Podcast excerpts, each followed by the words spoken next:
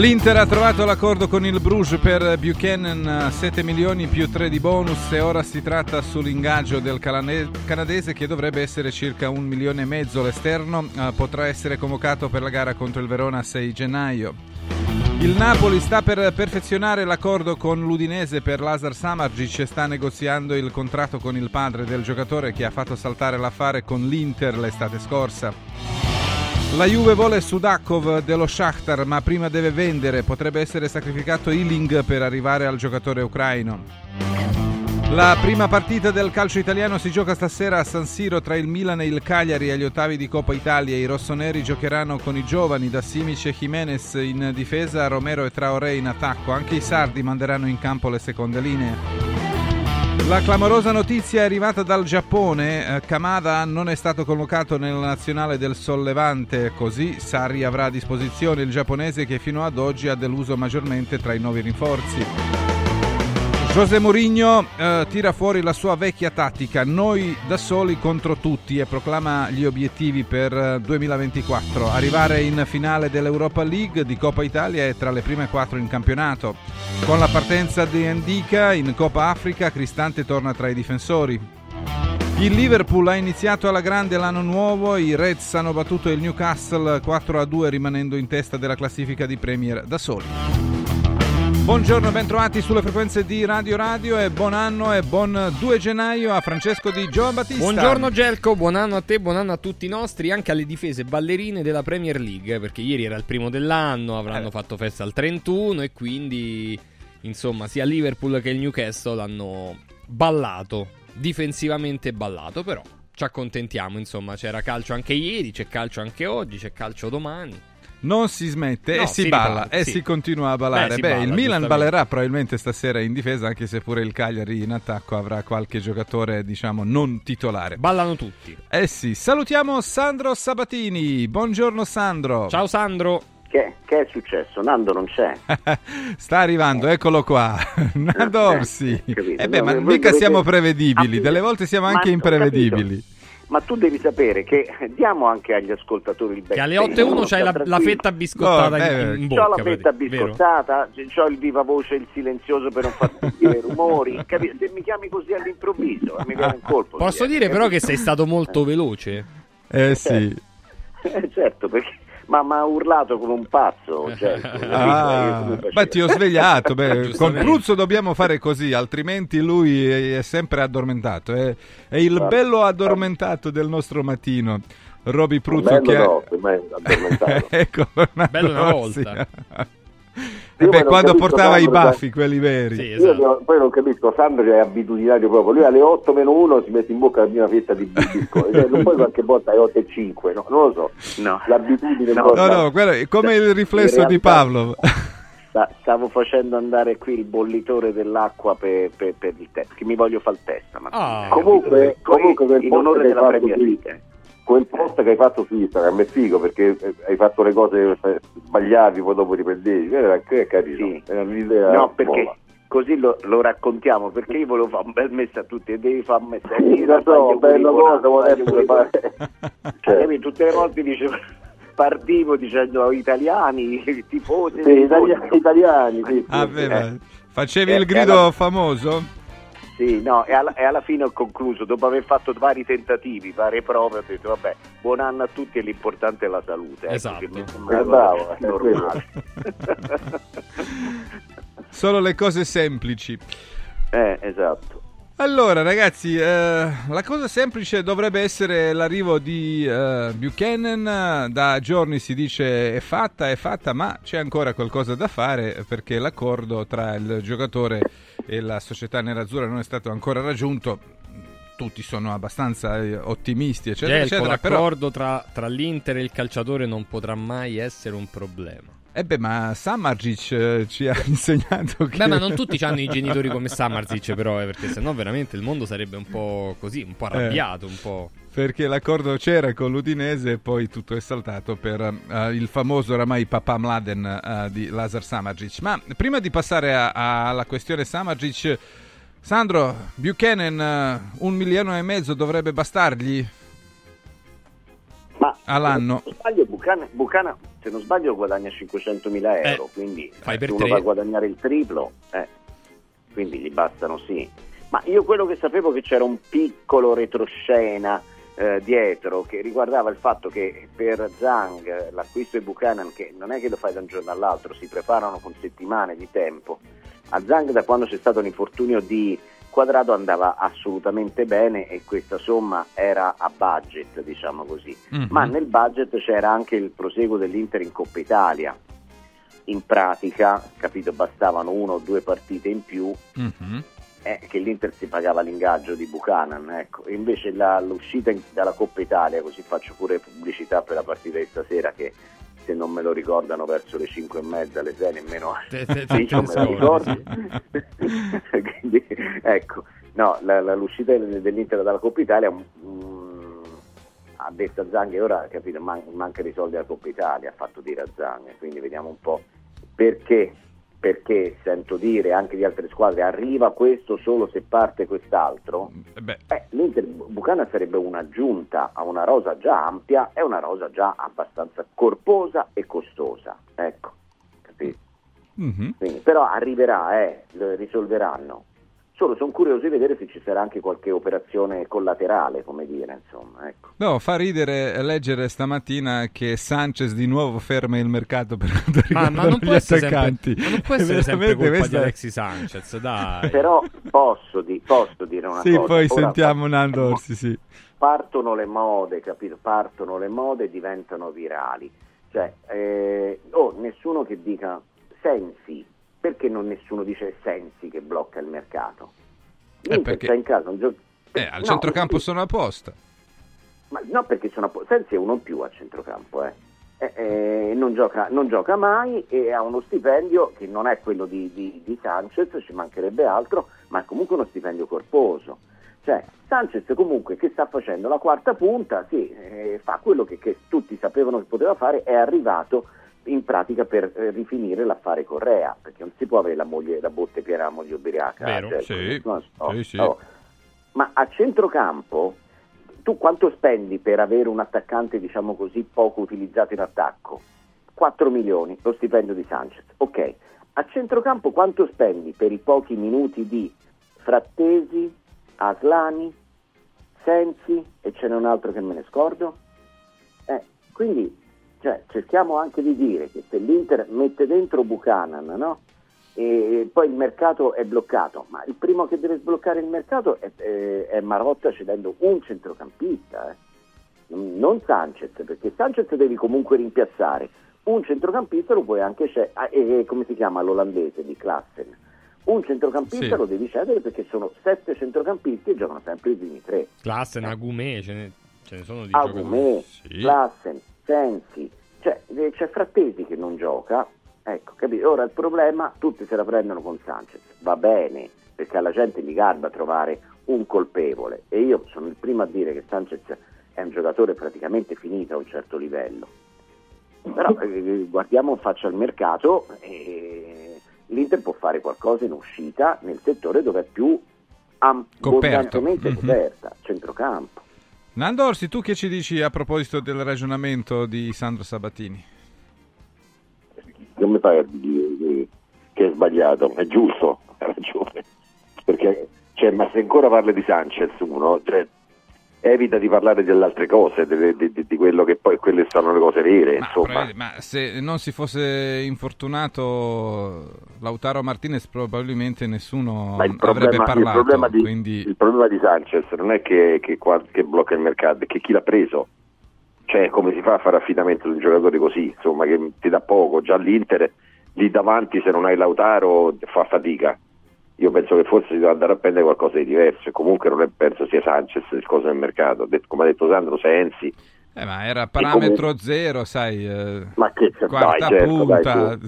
ha Eh, fatto 13 ma- gol con Olympic Marsiglia, quindi... Eh, però giocando, giocando molto di più. Sì, sì, ma certo, Ma però... sì, ma dai, su, dai, ragazzi, ma stiamo parlando di un giocatore che ha già litigato con Inzaghi l'anno precedente.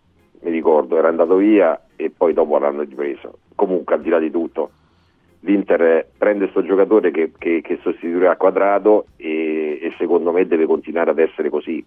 deve continuare a stare con questo tipo di, di, di giocatori. Poi dopo se c'è un'occasione ovviamente sì, ma insomma in generale dico che l'Inter non, deve, deve toccare poco, perché se, secondo me se non si faceva male quadrato, secondo me rimaniamo così, non c'è nessun problema, a meno che non ti capita l'occasione di una punta, di un così, che possa dare qualcosa di, di più, un investimento, eh, però in generale dico che l'Inter va, deve andare dritta verso verso la vittoria dello scudetto, almeno cercare di provare a vincere. Insomma. Ho una, una domanda, Sandro, che eh, ci viene posta, in realtà non è la prima volta, però spesso e volentieri quando Frattesi non gioca, forse non so se sono eh, degli amici tifosi del Milan o, o, o, di altre squadre, però ci viene riproposto il paragone a livello di eh, costo, eh, minutaggio, eh, il fatto che stia, diciamo, in qualche modo de- deludendo anche se è opinabile quest'ultima, eh, quest'ultima affermazione, di Frattesi.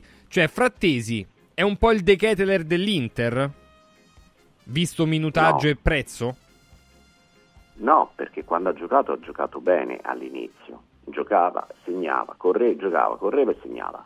Che volevi di più? Eh, solo che dopo un po' un giocatore abituato a giocare, correre e segnare, se non lo fai più giocare... Non lo fai correre e non lo fai segnare eh, eh, capito, perde, va un po' in crisi.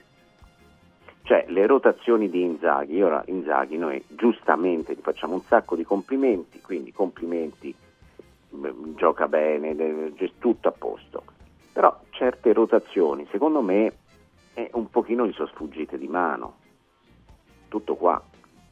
A centrocampo ci sono tre titolarissimi, e Frattesi che si sta spegnendo come le candele di Capodanno, capito? Eh.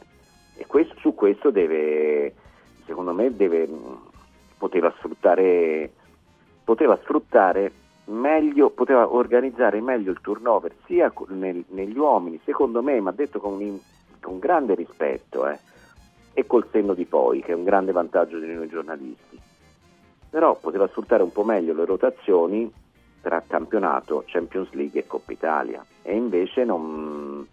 Frattesi è stato considerato mm, non un dodicesimo uomo come si, si immaginava quest'estate, ma come la riserva di Barella e se fai la riserva di Barella giochi poco, eh? oh, parliamoci chiaro, ma oltre che giocare poco, se sei solo la riserva di Barella e costi anche troppo. No, poi tra l'altro eh, è capitato Beh, in un non anno dimentichiamo in cui... che Mkhitaryan ha, Bravissimo, è dell'89 no, sì però ha rinnovato per due anni Mkhitaryan sì, sì però uno, eh. anche diciamo uh, il, curriculum, il, curriculum, di uh, Mkhitaryan prima che venisse all'Inter è, è corposo diciamo corposo corposo degli infortuni, no, delle corposo, pause. Eh, cioè... no, però Gerco corposo pure a livello di squadra in cui ha certo, giocato. Eh. Certo, però lui non è uno di ferro che adesso è diventato di ferro e gioca tutte le partite. E come Acerbi, beh, Acerbi anche prima giocava sempre. Però anche pur avendo infatti eh, 30 adesso 6 anni sì. perché dell'88 continua, anzi è l'unico che gioca sempre. Sì, sì, assolutamente. Eh, diciamo che Acerbi gioca troppo, non gioca sempre, gioca troppo. eh sì, Acerbi gioca troppo, io non so perché Inzaghi oppure se è il giocatore che, che vuole giocare a tutte le partite, ma Acerbi per, per, i suoi 36 anni gioca troppo.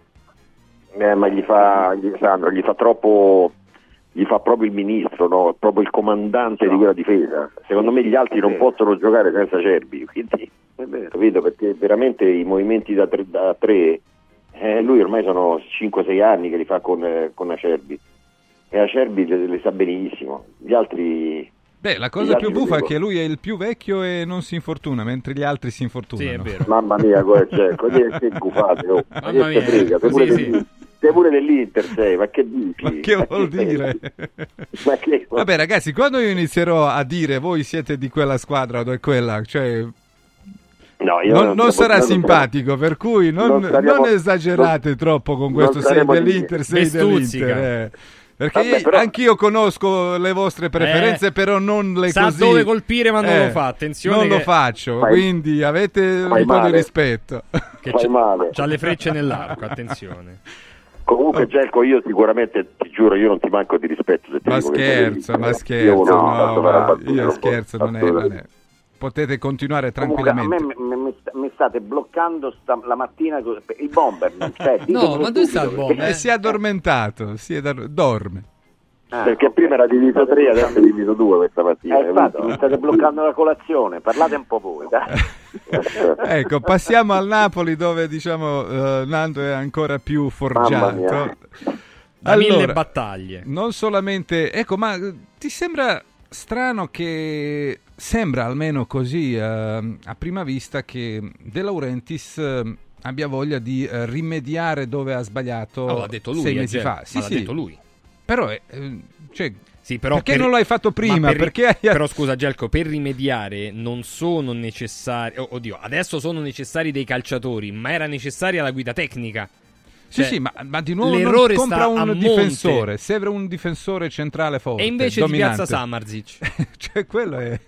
Eh. Era, era necessaria anche una gestione meno arrogante e presuntuosa, secondo me, della, della situazione al di là della, della, della, scelta tecnica di Garzia che si è rivelata dopo un giorno subito una, un, un, boomerang, perché non tanto per la cosa tecnica quanto per, la, per l'impatto, per, uh, per, la, per, le relazioni, eh, perché Garzia è stato veramente, è stato veramente come si dice, poco, eh, poco empatico no? Mm-hmm. E, e, lui è arrivato, dice non, non, so quello che ha fatto il Napoli, lui voleva un po' sparecchiare, voleva un po' chiudere con il passato, pensando che a Napoli si dimenticassero in un'ora quello che era successo in un anno e che non, quello ho, che visto non, me- non ho visto mezza partita del Napoli. Cioè, eh, quello che accaduto, quello che il Napoli non vinceva da 33 anni nello scudetto, ancora stavano festeggiando sui tavoli quando è arrivato Garzia e lui ha detto che non ho mai visto una partita del Napoli né solo la storia del Napoli. È ovvio che il tifoso dice ma come, dopo uno come Spalletti che che, che, che in modo o in altro eh, aveva, era entrato nel tessuto collettivo della squadra, lì ha sbagliato. E, il, problema è che non sono tanto l'ambiente che l'ha, che l'ha, un po' ripudiato, ma, ma anche i giocatori. Che, perché è sembrato che i giocatori avessero, non avessero fatto niente, capito? Siano stati gratificati, gratificati poco anche dall'allenatore. In generale il presidente ha sbagliato su questa cosa qua, pensando che Napoli si potesse allenare da solo. E invece dovevi allenare un sacco di altre cose, soprattutto l'euforia del momento, soprattutto la, la, la non, tra virgolette la presunzione anche dei giocatori di pensare che potevano giocare tranquillamente nello stesso modo, che fosse una, l'anno fosse uguale, quindi è ovvio che, che, tutte queste cose sono state sbagliate e il Napoli si trova in una situazione disastrosa, disastrosa con, con i cocci proprio in terra che deve raccogliere e che soltanto De Laurentiis può raccogliere può, e rimettere a posto, anche se poi è difficile rimettere in piedi questa, questa, annata. E però adesso vediamo quello che succede. Eh, al Napoli manca un difensore centrale perché Nathan si è fatto male. Eh, Zelischi forse va via e quindi dovranno prendere un altro giocatore al posto suo. Eh, Osimen e Anghissano ci saranno per un mese per la Coppa d'Africa. Insomma, ehm, il Napoli è, è ottavo in classifica e deve cercare di arrivare in quarto in, in, per arrivare alla Champions League. Non è una situazione semplice e secondo me io non so neanche se, se, riuscirà, anche se poi dopo io penso che alla fine il Napoli sia una squadra, sia una squadra fatta di grandi giocatori e, e, e lì sopra sì, c'è il Bologna, la Fiorentina, io però non so se tengono, quindi io, il Napoli deve approfittare proprio delle squadre che ti stanno davanti, cioè le squadre non abituate. Sandro, ho parlato tanto così almeno hai mangiato. Eh sì, così ha mangiato. Beh, penso, Credo penso che sia sì. grande. Io l'ho fatto molto per te questo. sì, sì, Sono partito da, dall'inizio del, de, de, della stagione, capito? Perché, capito? Ma non solo, in questo, in questo, caso sono due, due, fette biscottate, neanche una. Sì, due. No, Nando è, per, Nando è, il mio pa- ospite preferito insieme a me, capito? Con, hai, hai, i suoi tempi precisi proprio, capito? In un minuto, un minuto e mezzo, una bella fetta biscottata eh, e, e, met- e, ci metti pure, e ci metti pure un po' di tè, via, così almeno. Invece, quando c'è il bomber delle volte parla troppo, troppo e delle volte parla troppo poco, capito? Il bomber non è preciso come Nando. Senti Sandro, a proposito di, di precisione, nel 2023, la fine Però del 2000... fammi dire una cosa, fammi dire una cosa. Guarda che Nando ha detto, le, ora a parte gli scherzi, Nando ha detto delle grandi verità e tra le grandi verità c'è anche questo annuncio di Samarzic adesso. Il Napoli ha bisogno di presentarsi con, con, un, con un difensore più forte. Io leggo i primi obiettivi Samardic e il Mazzocchi, la riserva di Lorenzo. Sì. Guardate che quando, quando vai sul mercato e compri le gente che deve partire riserva, non titolare, diciamo così, no, hai le idee confuse. Sinceramente hai le idee confuse. Cioè, se tu sei ottavo in classifica, se sei primo aggiusti la rosa, se sei secondo fai delle scelte in prospettiva, se sei l'obiettivo già a posto della salvezza pensiamo anche all'anno prossimo. Ma se tu sei ottavo e devi entrare nei quattro di Champions League, tu per, per modificare la situazione, la prima cosa che devi prendere è un difensore centrale. Primo. Secondo, poi ti togli lo sfizio Samarzic Terzo, il sostituto di Lorenzo, perché il sostituto di Lorenzo è come la stessa cosa di, di, Lautaro. Tanto se gioca Lautaro, gioca Lautaro, se gioca di Lorenzo, gioca di Lorenzo 38 partite. Sì, beh, Zannoli sostituto... ne eh. sa qualcosa, cioè poveretto eh, certo. è rimasto sempre in panchina. Certo, eh. quindi io ho capito, questo, oggi ho visto no, nel Corriere dello Sport, prima pagina, arriva Samarzic. Eh, sì, bravo, car- bravissimo, anzi tecnicamente può, può veramente diventare qualcuno, però il difensore, chi gioca in difesa domenica, sabato quando si gioca domenica? Contro il Torino, sì, domenica. Eh, eh Rachmani Juan Jesus. Eh. eh okay, beh, Rachmani Juan Jesus, ok. Voi siete contenti? Cioè, mm, vi sembra una cosa normale? A me no, tutto qua. Ora, non che lo deve comprare domani e far giocare dopodomani, però che non sia prioritario certo. il difensore mi sembra un errore tecnico proprio clamoroso, ecco. Ma la Juventus invece, Sandro, ha priorità sul mercato secondo te? La Juventus secondo me non fa niente, da quello ah. che so io non fa niente, per un motivo molto... Eh, semplice. Semplice, diciamo semplice. Il motivo semplice è che questa, la forza di questa squadra è anche il gruppo che si è creato, senza prime donne, oppure con le prime donne che sembrano adesso indirizzate su un atteggiamento e un rendimento eh, indubbiamente non da superstar, tipo, tipo Vlaovic per esempio, e poi col fatto che se devi comprare Sudakov, no? l'ucraino, è bravo, ok, ma ci mette a imparare passa e tira, ci mette una settimana. Passa, tira, mia, buongiorno, ec- ec- eh, eccomi, capito? Le dieci parole ci mette una settimana per ambientarsi uguale. Eh, cioè, alla fine prendi un giocatore che le aspettative sono eh, Allegri deve far giocare subito Sudakov, lo dobbiamo vedere, no? che l'ha comprato a fare, tutte queste cose così. Ma il, la concretezza è che è meglio se metti dentro eh, quelli che hai già, capito? E quindi secondo me non fa niente. Poi leggo anche su tutto sport, dice arriva questo Sudakov se va via Hilling. Cioè, prima di dire giuntoli, giuntoli, giuntoli, eh, ragazzi, ma Hilling uh, sono buono anch'io a venderlo, eh, perché questi ragazzetti non, non, hanno problemi di ingaggio e non hanno problemi di cartellino, perché a 20, 25 milioni, 30 milioni, se ti metti a vendere Ildiz, Hilling, uh, Uisen, uh, chi sono questi ragazzi? Miretti, Nicolussi, cioè, sì li, cioè, li vendi tutti perché costano poco di ingaggio. Eh sì, certo, chiaro. Eh. Quindi secondo me non fa niente, mm. poi vediamo. Francesco, ma io ti faccio una domanda, poi chiedo anche a Nando Orsi, anche Sandro può aggiungere la sua, ma uh, questo numero veramente importante dei giovani che sta lanciando la Juventus è in gran parte merito della seconda squadra, Under 23, che sta giocando nella Lega Pro? Ah, secondo me non è direttamente correlato, però sì, c'ha una buona... perché comunque hanno, hanno un, un'esperienza, se vogliamo dire così, che è molto più formativa del campionato primavera. E quindi giocare 10 partite in Serie C o Lega Pro e giocarne 20 in primavera, secondo me è molto meglio fare le, le, le 5-10 partite in Serie C, in Lega Pro.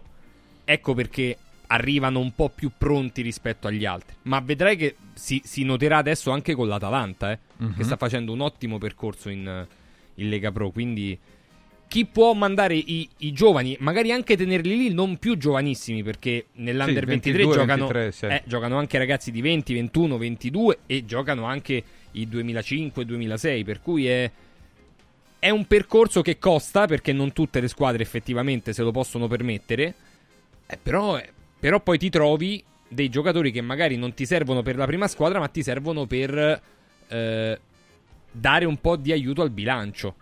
Che non, è, che non è una cosa brutta, eh. eh beh, certo cioè, valorizzare no. i calciatori e venderli non è una cosa brutta. Poi le plusvalenze, tra virgolette, fittizie sono un'altra cosa. Beh, L'Inter è sopravvissuta qualche anno fa grazie alla vendita dei giovani. Uh, Nando, tu cosa ne pensi? Ma che sì, 10 partite sono importanti, però poi dopo devi giocare con la Juventus e poi dopo devi giocare con l'Atalanta, cioè sono maglie pesanti, poi dopo deve essere bravo allenatore, però in generale dico che Allegri o per necessità o per voglia sua, però mi sta stupendo, perché io non pensavo che, che con questo tipo di mentalità, no? dopo che ha allenato così tanto la Juventus, eh, potesse andare ad inserire così tanti giovani e invece scopriamo un altro lato di Allegri che, che non conoscevamo e che è un, un, lato positivo, perché poi dopo ne sta, ne sta, ne sta facendo giocare tanti e quindi per la Juve, per la Juve è un buon segno. Il, il, decreto che è stato abolito, secondo me, sulle sue parole, le sue parole hanno, hanno anche un fondamento di verità su questa cosa qua. E forse ritornando un po' il, l'aboli, l'abolizione del decreto, del decreto, potrebbe far sì che, che i settori giovanili po, possano essere anche, eh, come si dice, ehm, più usati come il mezzo. Più usati per, per, far, giocare, per far, giocare, giocatori italiani, mm-hmm. cosa che, che, che, in tante società non accade proprio, nonostante parlino di vivai.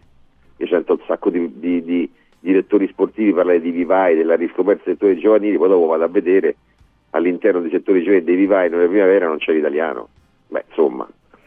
Eh, e, quindi, e, quindi, bene. E quindi bene, nonostante questo, eh, la Juventus è anche seconda in classifica. Quindi vuol dire che in generale e in prospettiva anche, anche qualità, anche mh, mm, futuro. Sandro? E quanto è importante avere questa possibilità di avere un'altra squadra che comunque giochi un campionato molto più impegnativo di primavera? Ma tanto, secondo me tanto, anche perché non... Um, cioè, alla fine se fai un...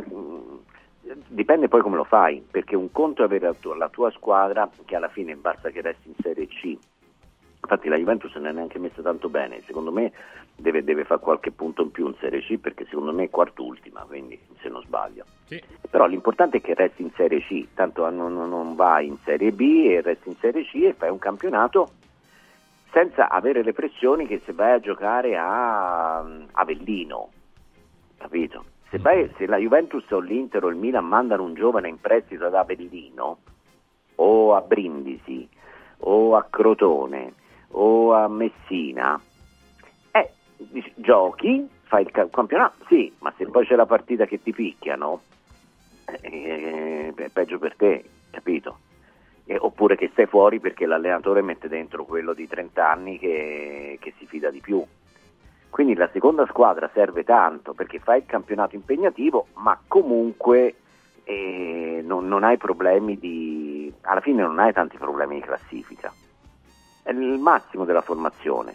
Poi dopo che cosa c'è? C'è un ulteriore passo che se sei pronto per giocare 10 partite con la Juve resti alla Juve o all'Atalanta, se no fai un prestito in Serie A, che è il percorso che stanno facendo Sule, Barrenecea e sì, Caio Giorge. Sì. Caio Giorge, mi sembra uno dei... Eh, il Frosinone alla... sembra come se fosse una squadra, diciamo, per lo sviluppo eh. dei giocatori della Juve. Eh, comunque ci guadagna. Eh, eh sì. Eh, conviene, no. conviene, al Frosinone e conviene alla Juve, eh, certo. non è che... È andata benissimo. Capito. Però, capito, le seconde squadre servono. Invece abbiamo assistito a discussioni, il decreto crescita, ora siamo rovinati. No, perché se fosse stato il decreto crescita, i soldi che risparmiavi grazie al decreto crescita, li investivi tutti nei settori giovanili, con l'obbligo di investire tutti nei settori giovanili, era un conto. Qui risparmiavano un milione e, investi- e avevano l'obbligo di investire lo 0,5%, 50.000 euro. Sembrava la beneficenza della Ferrari. Sì, infatti. Eh. Dai. che ridi, Gelco? Ti, eh, ti può ridere ogni tanto. Beh, eh? no, no, no, nel senso che stai seguendo bene le trame anche negli altri settori no. della vita, non solo quella calcistica.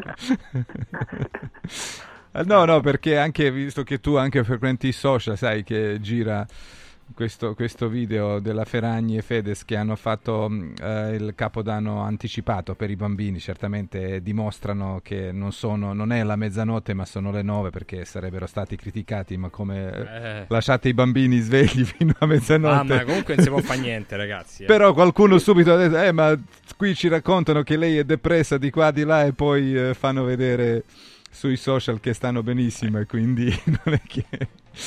Però ci sono, di... ci sono, diciamo, le tattiche di comunicazione. Ma sì, ma è giusto pure così, ma è giusto pure così.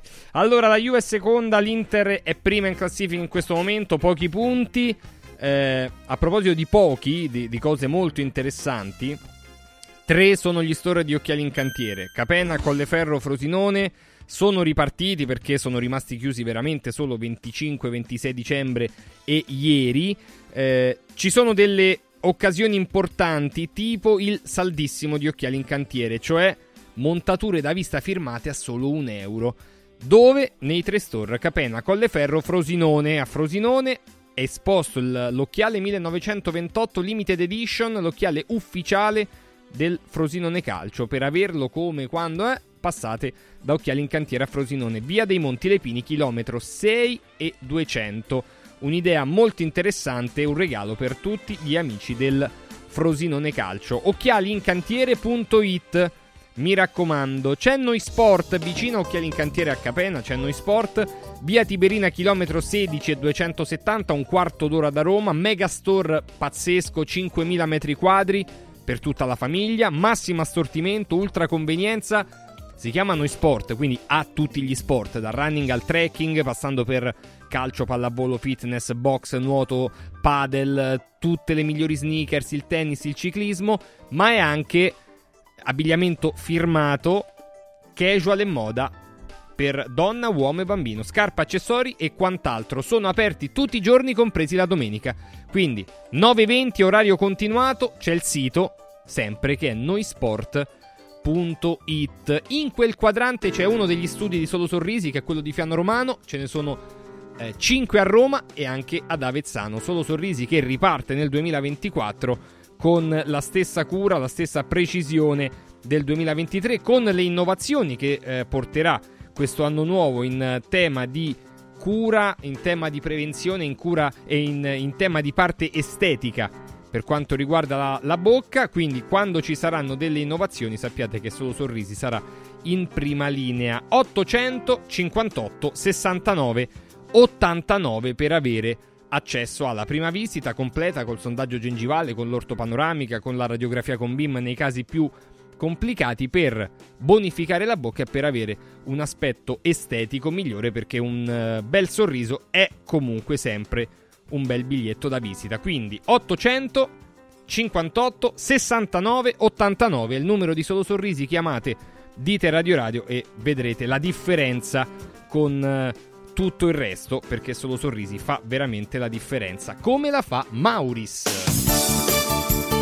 Mauris, il numero uno del risparmio per la casa e la famiglia. Allora è stato un 2023 veramente molto importante, tantissime nuove aperture di Mauris, ce ne saranno tantissime anche nel 2024, sempre attivi sui prodotti per l'igiene, la cura della persona, la cura della casa, eh, e tutto quello che riguarda la manutenzione dell'auto, eh, gli animali, gli amici a quattro zampe. Quindi Mauris è veramente un mondo di risparmio per tutte le famiglie italiane. Troviamo i prodotti, le promozioni e i Mauris più vicini a noi sempre sul sito mauris.it.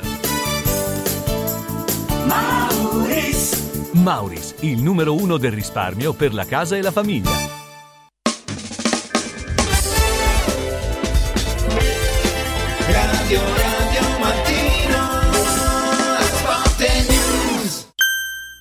Bello? No, bellissimo! Buono? No, buonissimo! Saldi? No, saldissimo! Da Occhiali in Cantiere non ci accontentiamo dei semplici saldi, ma abbiamo il saldissimo! Montature da vista firmate a solo un euro. Cosa aspetti? Vediamoci da Occhiali in Cantiere, Capena, Colleferro, Frosinone, occhialiincantiere.it Al centro di Roma, a pochi passi da Fontana di Trevi, c'è un posto veramente speciale dove una cena tra amici, un incontro di lavoro o un pranzo in famiglia diventano indimenticabili. È Comodo Mercato Trevi, il locale dove trovi tutto ciò che desideri, con 5 cucine a vista per soddisfare ogni palato. Dalla cucina romana al sushi, dalla pizza alla pasta fatta in casa, ai cocktail spettacolari. Comodomercatotrevi.it, aperto tutti i giorni in via del Lavatore 88. Riempi le tue feste di emozioni. Salve, sono Roberto Zaccagnini e vi aspetto nei negozi Phone Marketing con i migliori smartphone, iPhone, tablet e notebook nuovi e rigenerati ai prezzi più bassi d'Italia. Possibilità di permuta, pagamento immediato del vostro usato,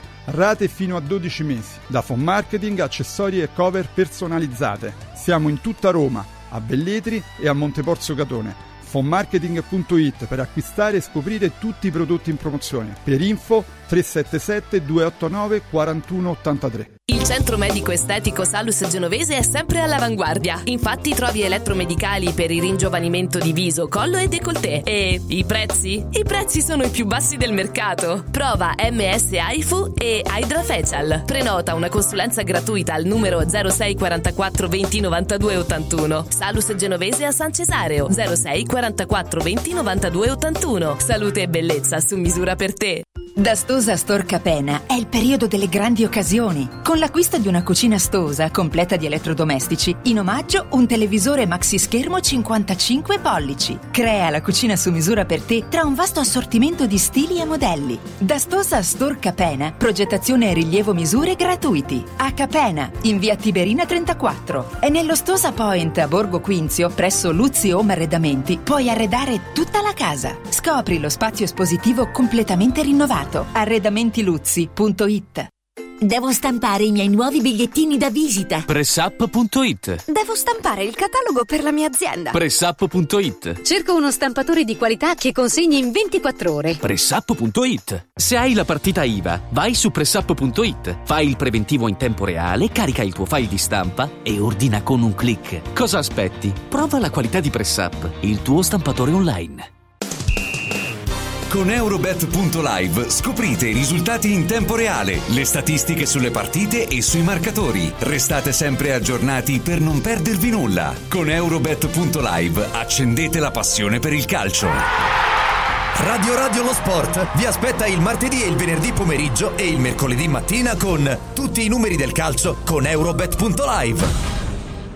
Il 6 gennaio torna la corsa del giocattolo, 46esima edizione, nello splendido scenario della terrazza del Pincio a Villa Borghese. La manifestazione non competitiva aperta a tutti di corsa, marcia o passo libero di 5 km. Per partecipare basta portare un giocattolo anche usato in buono stato. I giocattoli raccolti saranno consegnati a cura della Croce Rossa ai bambini degli istituti per l'infanzia abbandonata e ad alcuni reparti pediatrici degli ospedali romani. 6 gennaio, la corsa del giocattolo, terrazza del Pincio. Ritrovo ore 9, partenza ore 11. In diretta su Radio Radio. Radio Radio Mattino Sport e News è immediatamente disponibile on demand. Puoi riascoltarlo tutti i giorni a tutte le ore dalla fine della trasmissione. Cerca Radio Radio Mattino Sport e News sul podcast di Radio Radio. radioradio.it slash podcast. Radio Radio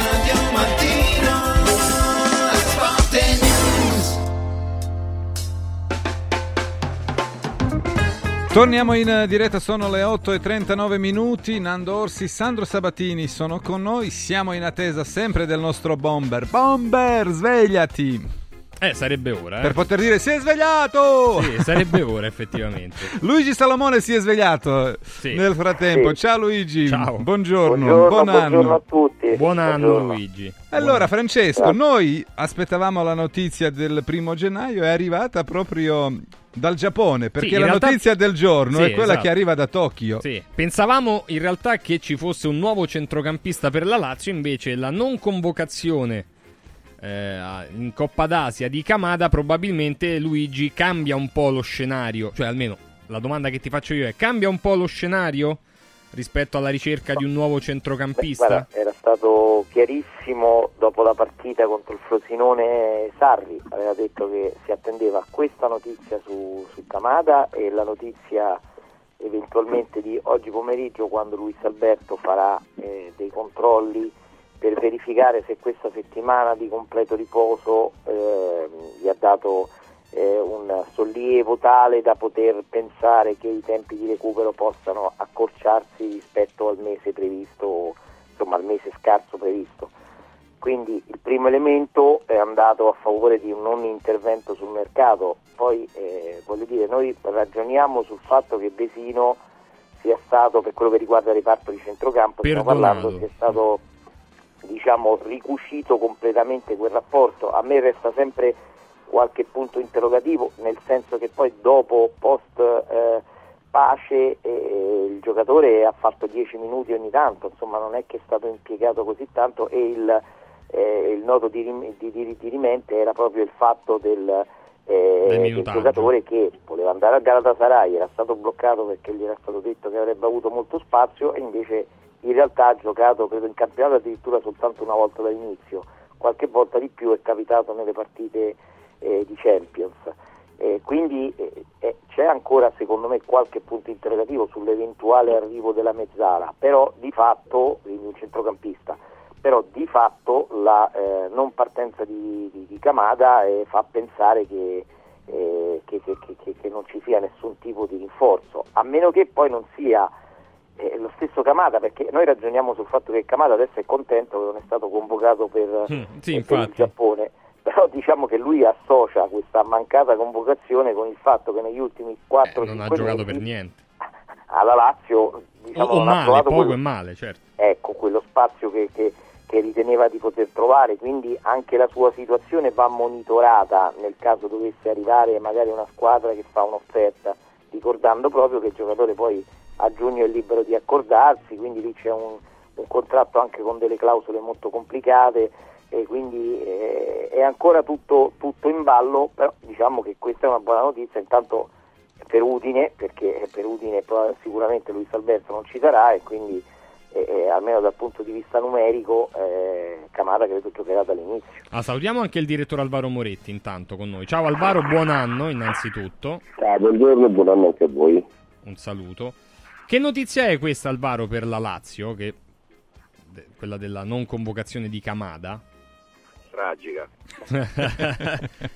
no, io penso che sia Potevano una... venderlo meglio se giocasse bene la Coppa d'Asia. No, più che altro no. c'era... Eh, prima so dovevano rinnovarlo. Eh, non so se sono strappati i capelli, capito? Io... Che poi, no, che, eh, poi scusa Alvaro, no, un attimo ti faccio entrare. Che poi dice Camada poco impiegato. Beh, diciamo che all'inizio Sarri, la, cioè, proprio la, eh, gli ha dato, la, gli ha dato il, il, la, la, sostituzione di, di Coso di, di Milinkovic, di Milinkovic è vero ah, cioè, quindi poi dopo lui non se l'è guadagnato e tutto quanto abbiamo visto perché e perché per quale motivo, però in generale sì. no ma poi eh, capito?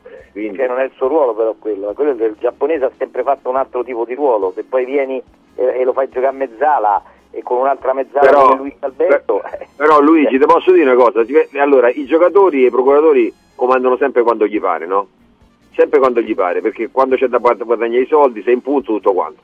Però si dovevano pure impuntare, se Camata non voleva venire a giocare, sul fatto che, scusate, dove gioco io in un 4-3-3 se va via Milinkovic? Perché io non so buono a giocare lì. E allora perché viene la Lazio? Non c'era un'altra io... squadra che ti poteva prendere? Eh, eh scusami, eh. Posso, eh. Se posso dire una vai cosa, io la centrerei proprio su Camata la questione. Cioè, adesso il Giappone non ti ha convocato. Tutto questo figlio ovviamente di un'inizio di stagione sinceramente impalpabile, nella quale un giocatore con, con la carriera sua, col curriculum suo e con l'accompagnamento che aveva avuto, con il fatto che in ogni caso eh, uno come Sarri, super conservatore, dalla prima partita ti mette titolare e non mette Vesino che è un uomo suo fondamentalmente, no, creando poi una serie di problemi di cui avete parlato scusate, il problema sta dentro Camada, eh, solo che il problema è capire se lui, ce l'ha, se lui come... come... Non scusate, si... sento un ritorno... Ah, ok, proviamo, proviamo a richiamarti Alvaro perché si, si sentiva un po' un, un, ritorno. Sandro, che notizia è? Da, da, facciamola commentare anche a te, va, questa, questa non convocazione di Camada, che quindi rimane a disposizione della Lazio. Ora non so se la Lazio vorrà fare un altro centrocampista oppure no. Ma secondo me va collegato la, la vicenda di Vesino, come ha detto prima Luigi, e, e su, sulla storia invece di Camada ha, ha ragione anche Nando, quando cioè, eh, qualcuno avrà detto ma questo è l'uomo giusto per sostituire Milinkovic, qualcuno perché cioè, è come il discorso che facevo sul mercato dell'Inter prima, no? su qualsiasi mercato. Tu che vuoi fare? Che vuoi prendere? Il sostituto di Milinkovic? Ok, se prendi Camada, ma nessuno ha detto oh, ma siamo sicuri? no, in questo oh, oh, ma siamo sicuri ci metto anche il giocatore eh, o il suo procuratore. Eh, eh, perché è la stessa cosa del difensore del Napoli. Abbiamo, vendiamo Kim e incassiamo 50 milioni. Che si fa? Si compra Kajust, Lindstrom e altri due o tre e poi anche Nathan. Eh, c'è qualcosa che non va. E... Peraltro Camada è stato il primo acquisto della Lazio quest'anno. Sì, quindi sì, è stato il primo sì, che è arrivato, l'unico che si è visto pure a, A ad Alonso qualche giorno, quindi evidentemente eh, ci puntava la Lazio molto. Eh, abbiamo ripristinato il collegamento con Eccoci. Alvaro. Vai Ecco, Alvaro. vai. Sì, no, poi- no, io volevo dire, volevo dire che noi centriamo molto spesso l'analisi su questa cosa sulla Lazio, ma l'analisi è tutta su Camada, signori. Cioè, è una cosa che ha anche detto Sarri. Cioè, è evidente che sto ragazzo ha per questioni caratteriali, perché va a capire che cosa c'ha nella testa, perché non lo, non lo capiamo e non viene nemmeno troppo approfondito, c'è un problema suo, perché ah, è stato utilizzato in tutti i ruoli, è stato utilizzato molto più degli altri, se fate il conto dei minuti, già adesso è sicuramente il nuovo che ha più minuti in campo, però ovviamente da, da irrisolto, da irrisolto totale, cioè in campo quando lo vedete avete tutti quanti voi la stessa sensazione che ho io, che sembra uno che mh, qu- sembra quasi che non gli frega di sta lì, no? Eh, fondamentalmente. Io poi non penso che sia così, penso che molto sia legato anche a- appunto a una caratterialità, oltre al fatto a una sua cultura probabilmente, no? Del- dell'approccio alla cosa, che non è magari la cultura di un argentino piuttosto che di un brasiliano, eh, però mi dispiace anche, anche tra i giapponesi a un certo punto eh, bisogna tirare fuori i cosiddetti e a un certo punto dimostrare che sei pronto per essere due figure diciamo mitiche, no? che so, un, samurai o un kamikaze, cioè pronto a tutto per... Ok, allora, quindi Kamada, adesso mo sei rimasto, il Giappone non ti ha voluto, adesso per favore fammi un attimo di, di- di samurai qui a Roma, fammi un secondo di kamikaze quando serve, che te vedemo col sangue all'occhi, perché il sangue ma- ce l'hai pure te e quindi... Alba, Oh no. Alba, i, i kamikaze non è che hanno fatto una bellissima fine. Eh, però- Ho capito però, scusate, hai Eh, ragione, capito. sono d'accordo con te, però mi, Eh. mi vuoi dimostrare, ma lo so che non l'hanno fatta, l'ho detto apposta, però voi avete mai avuto la sensazione che, so- che eh, pronto a morire per... No. Eh, allora, io penso che dentro una stagione abbia- la Lazio ha bisogno che un giocatore come questo, che è stato il primo scelto, con tutta una serie, con un parto difficilissimo perché questo contratto poi alla fine è stato un contratto complicato, cioè la Lazio ha dimostrato tanto a Camada. Eh, Camada deve dimostrare Però tanto alla Lazio, Io scusate. ade- eh. adesso faccio, faccio- faccio un discorso, attenti, eh, che se scivolo, perché qui se- è un attimo scivolare, voi mi correggete e, e moderate tutto. Cioè, hai fatto bene il riferimento eh, tu ehm, su Albaro su eh, i brasiliani, no, sui sudamericani o i brasiliani per esempio. L'approccio alla partita, alla squadra, ai tifosi di un argentino e di un brasiliano c'è come tra mangiare e stare a guardare. Voi avete mai visto Nakata fare il, il il- il kamikaze nella Roma? Eppure a Roma vinse lo scudetto. Avete mai visto Nagatomo, Gelco, fare il kamikaze o avere un atteggiamento diverso di quel sorriso un po' stralunato?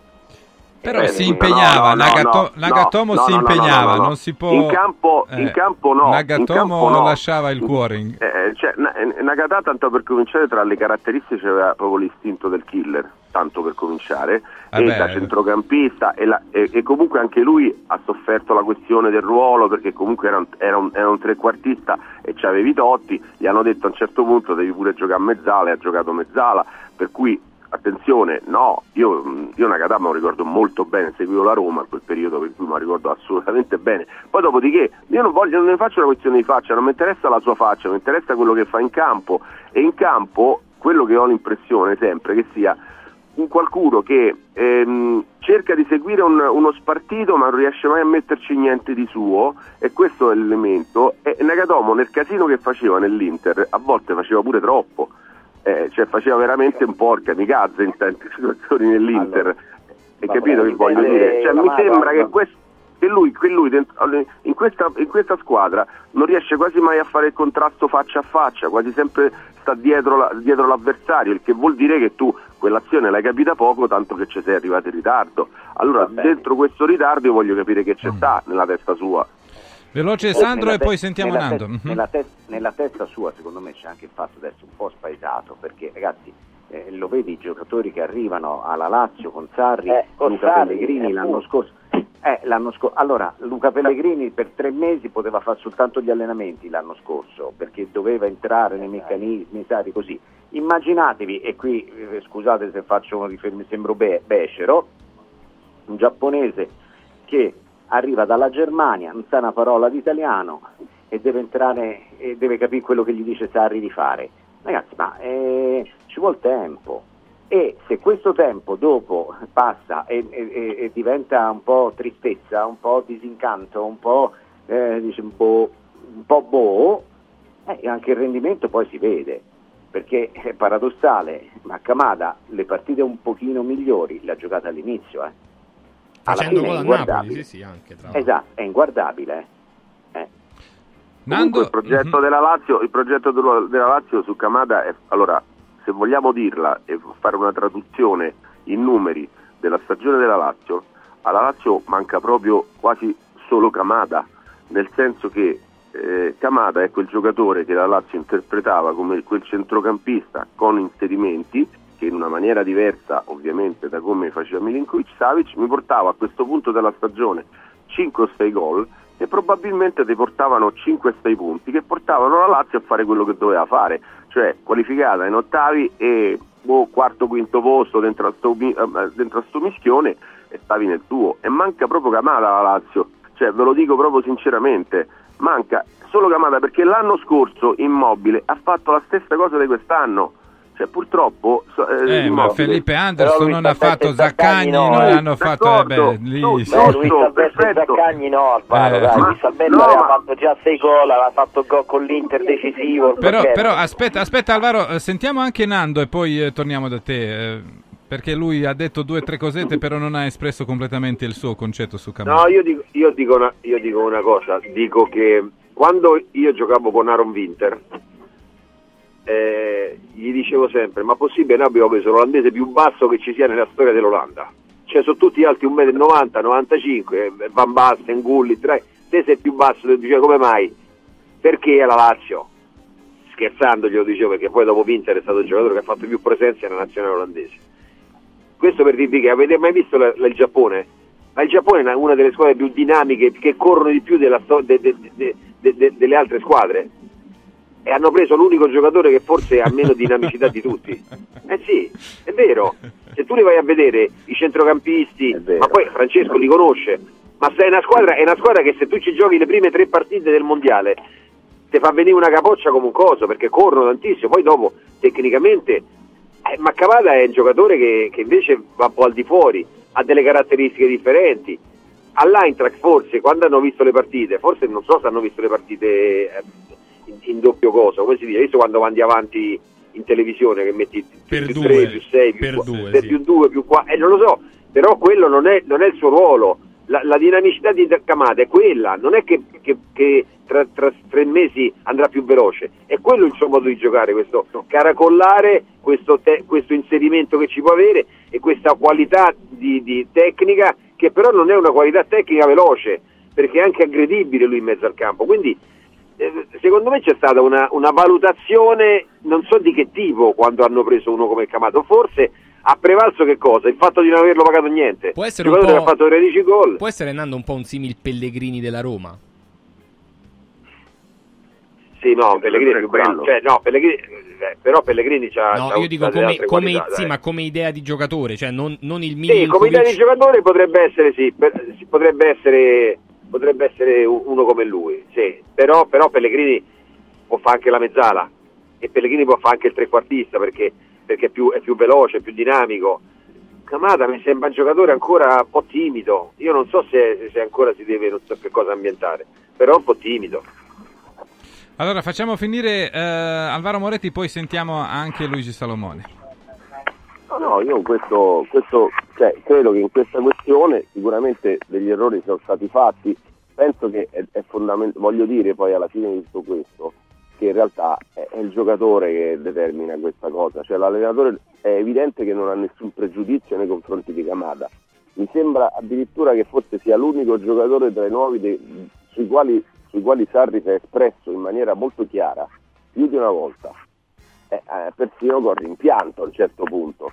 Per cui eh, io penso che la Lazio gli ha messo a disposizione tutto quello che io doveva mettere a disposizione, dopodiché eh, se Camada fallisce, cioè se Camada perde il posto in nazionale, il problema se lo deve porre Camada, eh, perché è così, cioè alla fine è questa qui, cioè, eh, eh, dovrà porsi nella, nella, sua maniera, nel suo modo, nel suo approccio, con rispetto di quello che è lui, il problema che sto a fare nella vita e quindi darsi una bella risposta. L'occasione adesso per, la, per quanto riguarda la Lazio eh, rimane perché lui avrà comunque diciamo del tempo perché eh, vi dico la verità è chiaro che poi se sto vicino un po' me incazzo che fai giocare a Camada al posto mio no? cioè è evidente io se sto vicino ci penso serio poi dopo dopo sì che sbrocco perché penso dico ma che il tifoso laziale si incavola quando vede sia Camada che Vesino la Lazio eh. Ma sai, non lo so, adesso sinceramente la Lazio... La Lazio no, perché, no, ma sai perché? Perché è Vesino che siamo tutti quanti è. Ti fa una partita bene, poi dopo lo fai giocare due o tre partite di seguito e non lo vedi. Ma infatti il problema poi è questo, ma questo è anche, è anche, il fatto che la gente, che giustamente le scelte le fa l'allenatore per fortuna e non i giocatori né i loro procuratori. Per me Vesino è un perfetto dodicesimo uomo e chi conosce la pallacanestro come un pochino penso di conoscerla io, sa che differenza c'è tra mettere un sesto uomo e metterlo in quintetto, eh, eh, per cui ci sono allenatori che, che, convincono giocatori ad essere il miglior mm. sesto uomo del campionato del NBA che ti fa vincere la stagione. Se Vesino si convince di questo, per me mm. è chiaro che prova la Lazio a quel punto di serve un titolare dal momento in cui quello che c'hai è Luis Alberto che adesso si è anche fatto male, però insomma sta dentro una stagione che è la peggiore, vogliamo dirlo, da quando è riemerso dai suoi dubbi se smettere o non smettere di giocare a pallone, è la peggiore da... Allora, prima di fermarci, prima di fermarci due domande, una per Sandro Sabatini e una per Luigi Salomone. Prima per Salomone che chiudiamo il capitolo dedicato alla Lazio. Luigi, eh, contro il Torino Romagnoli rischia di nuovo di rimanere fuori o qualche speranza in più per vederlo in campo c'è?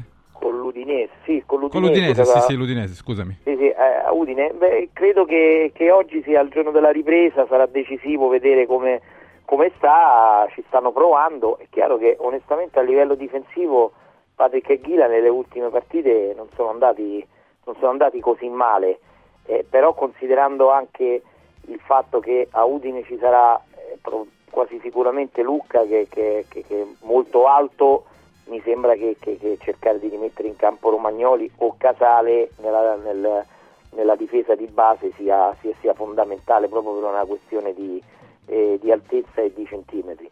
Permettetemi di dire che comunque l'anno scorso di questi tempi parlavamo nello stesso modo in cui stiamo parlando adesso di Camada di Luis Alberto che ancora non era riuscito a capire in quattro mesi, anzi più di un anno, quali erano gli schemi, che mezzala doveva fare, che tipo di scalate doveva fare, quindi eh, penso che non voglio dare delle attenuanti al giapponese, sì, sì. però sicuramente... Poi ha iniziato questo... a, a, giocare come Dio comanda, come disse Sarri. Sì, sì, sì, infatti, eh, magari auguriamoci che faccia lo stesso anche Camanda. Sandro, eh, per te l'ultima domanda, oggi la Repubblica scrive che Zhang eh, stia cercando un finanziatore, ovvero qualcuno che eh, gli prestasse i soldi per estinguere il debito verso HAC3. Eh, se lo trova che me lo presenti anche a me perché se lo trova il problema ah, sì, che hanno un sacco di quelli pure a me, Sandro, eh. pure a me Sandro, pure a me Sandro, ce pure io. eh, ma i, i soldi poi vanno restituiti, eh, ragazzi. Eh. Macchina, mio, mio, sì, I soldi vanno tempo, restituiti. Dice, eh, per quindi... pagare e per morire c'è sempre tempo. Intanto, intanto mi danno. Poi vediamo. poi vediamo. Allora, Sandro, come siamo messi? che si dice Come... dalle parti io tue? Male. Io, io male, ma Zang spesso peggio, ecco. Ah, perfetto. Grazie a Alvaro no, Moretti. Gra- no, ah, vai, ora, vai. Uh-huh. Cioè, no, perché sennò poi magari i tifosi ce l'hai buttata sul ride e tutto così. Ragazzi, questa è una scadenza importantissima che deve pagare, se non sbaglio il 30, 31 maggio o il 30 giugno. Sì, ma non sono 2 euro. Cioè, sì, quello... sì, Eh, maggio, maggio capito. scade. Mhm. Eh, quindi vediamo. Io, du- io dubito che, che trovi un altro eh, eh, rifinanzi- finanziatore, un altro rifinanziatore senza vendere una parte almeno della società, ma una, vendere una parte della società e nessuno finanzia per andare in minoranza, io non la vedo tanto rosea la situazione. Ecco. Eh, ricordiamo ieri quando è intervenuto eh, il presidente per, eh, Per antonomasia, certamente, eh, Massimo Moratti da noi, proprio ieri al primo giorno del 2024, diciamo, ha fatto una bella investitura dicendo che vorrebbe che lui rimanesse il presidente Zhang. Ha quindi- detto pure che non lo sente da un po', eh? Sì. Che è in Cina, eccetera, eccetera. Però sì, gli ha dato una, una bella investitura il presidente Moratti qui, qui con, con Ilario a Zang. Sempre che deve comunque trovare quei soldi per Eh, i certo, eh, beh, eh, sono quindi- 400 milioni, Bra- ricordiamo. bravo, eh. sì, però... Mica son pochi. No, esattamente. Grazie Alvaro Moretti, grazie Luigi Salomone. No, volevo dire una cosa anch'io ai tifosi dell'Inter. Ah, manco, vai. a me so due, manco a me so due euro, eh, nel senso un po' di rispetto. Eh no, vabbè, certo, giusto. Ognuno ha i buffi suoi. Chiaro, insomma, beh, ci eh. mancherebbe altro. Grazie a Nando Orsi e grazie anche a Luigi Salomone. Grazie, grazie a tutti. Tra l'altro è stato bello perché ieri Boninsegna, Moratti, insomma, il primo di gennaio è stata una grande puntata di Radio Radio Lo Sport. Ehm, vi voglio ricordare che eh, in diverse zone di Roma ci sono gli Ice Park. Ehm, uno lo vedete per esempio uscendo eh, dallo Stadio Olimpico e dopo la partita della Lazio col Frosinone c'era tanta gente, ancora erano 11 e mezza, mezzanotte, insomma, a- all'Ice Park. Auditorium Parco della Musica, Foro Italico, Piazza Re di Roma, Via delle Cave di Pietralata, Collina Fleming, al centro commerciale Le Torri, a Cerveteri e a Latina. Piste di pattinaggio più grandi che ci siano, eh, corsi, eventi, musica, animazione e tanto divertimento. Quindi iceparkweb.it per tutte le informazioni, le prenotazioni, eh, per vedere i corsi oppure semplicemente per andare a fare una pattinata in famiglia sul ghiaccio, il più grande circuito del ghiaccio d'Italia. Ice Park e quindi lo trovate in diverse zone di Roma, a Cerveteri e a Latina. Eh, lo potete trovare invece a casa vostra in tutto il mondo se volete, l'olio Sabina DOP che eh, è molto buono, anche quest'anno grande successo, meno produzione, grande qualità. L'origine è ovviamente protetta, lo potete ordinare su radioradioshop.it nel formato da eh, bottiglie da 750 ml oppure nelle lattine da 3 litri, 2 o 5 lattine, quindi 2 o 3 lattine. Potete eh, scrivere all'SMS WhatsApp della radio per eh, insomma tutto e sarete ricontattati 348 59 50 222 348 59 50 222 scrivendo olio e vi ricontattiamo. Eccellenza agroalimentare della Sabina ma eccellenza agroalimentare del Lazio. È un prodotto che esportiamo in tutto il mondo perché è di grandissima qualità. Radioradioshop.it per l'olio della Sabina. Il dumpling bar grande successo del capodanno. Abbiamo visto pure la nostra Valeria Biotti fare incetta di eh, ravioli di udon eh, di Bao c'è stato un- il full sold out per quanto riguarda il menù di Capodanno del Dumpling Bar. Riparte il Dumpling Bar ovviamente a Piazza Meucci 1, a Macerata, a Bari, eh, a Mentana, in tutte quelle zone dove hanno aperto il Dumpling Bar. Lo potete fare anche voi, semplicemente senza costi di affiliazione, senza costi di attivazione, con Gianni Catani e tutto lo staff che vi segue in un'avventura dove non bisogna essere per forza chef, ma bisogna avere amore per questo lavoro perché alla formazione, alla ricerca del personale, alla pubblicità, pensa tutto il Dumpling Bar. Dumplingbar.it oppure 344 06 58 913 che è il numero che potete chiamare sia per, per i menu ma anche per mettervi in contatto con Gianni Catani per aprire un dumpling bar nella vostra città. 344 06 58 913. In questo inizio del 2024, occhio alle assicurazioni in scadenza. Se avete questo tipo di necessità, chiamate Mondopolizza. Eh, info chiocciola mondopolizza.it 06 5576 903 i migliori prodotti assicurativi al prezzo più basso del mercato. Non parlo soltanto di RC Auto, ma anche assicurazione per la casa, gli infortuni per i professionisti con la possibilità anche di pagamento rateale. 06 5576 903 nello studio eh, di Roma, eh, via Quirino Maiorana 157, nello studio di Rieti in via delle Orchidee 2. Mondopolizza comunque ovviamente lavora in tutta Italia. Mondopolizza.it, info chiocciola mondopolizza.it. Tra poco i nostri delle 9 arrivano. Non si ferma il campionato, 2 di gennaio si prosegue. Oggi Coppa Italia Milan, domani Coppa Italia Roma e poi si riparte con il campionato a tra poco. Radio Radio Sportello Legale Sanità. 12 anni di giustizia ottenuta e di giusti risarcimenti alle famiglie colpite dalla mala sanità. come per danni o decessi provocati durante interventi chirurgici o per decessi provocati da mancata prescrizione di farmaci o strumenti di prevenzione delle trombosi in occasione di interventi chirurgici. Sportello Legale Sanità. A disposizione di tutti gli italiani contro la mala sanità, senza alcun costo anticipato.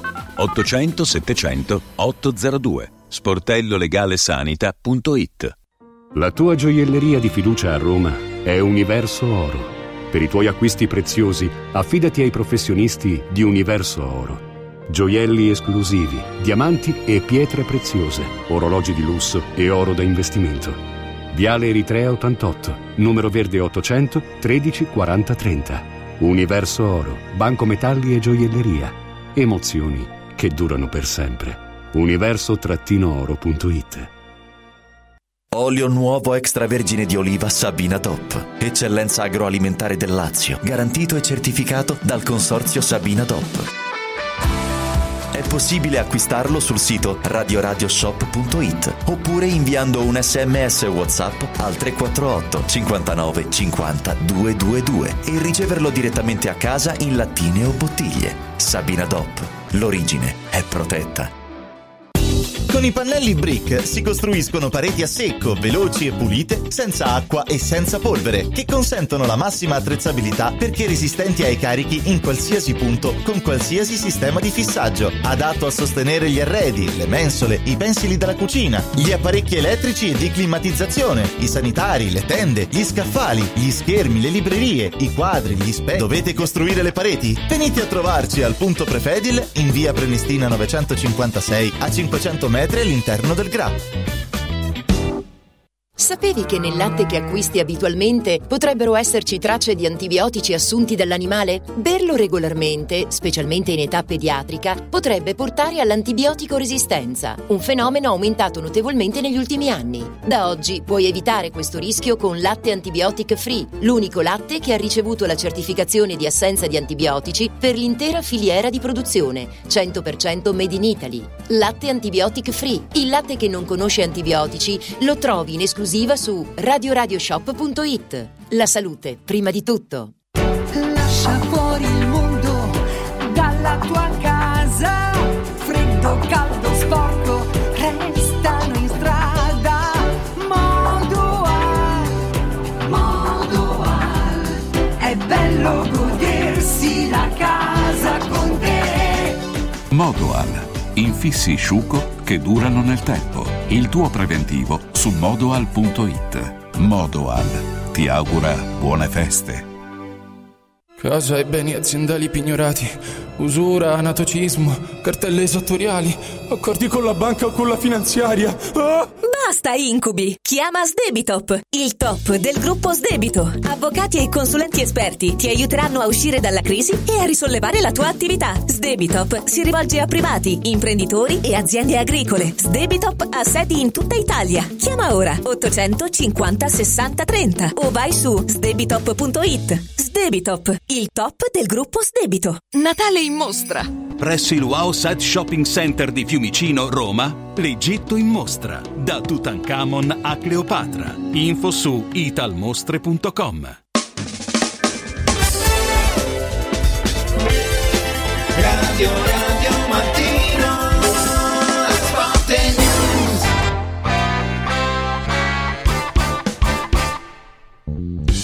Alle 9.10 minuti salutiamo Furio Focolari. Buongiorno Furio. Ciao Furio.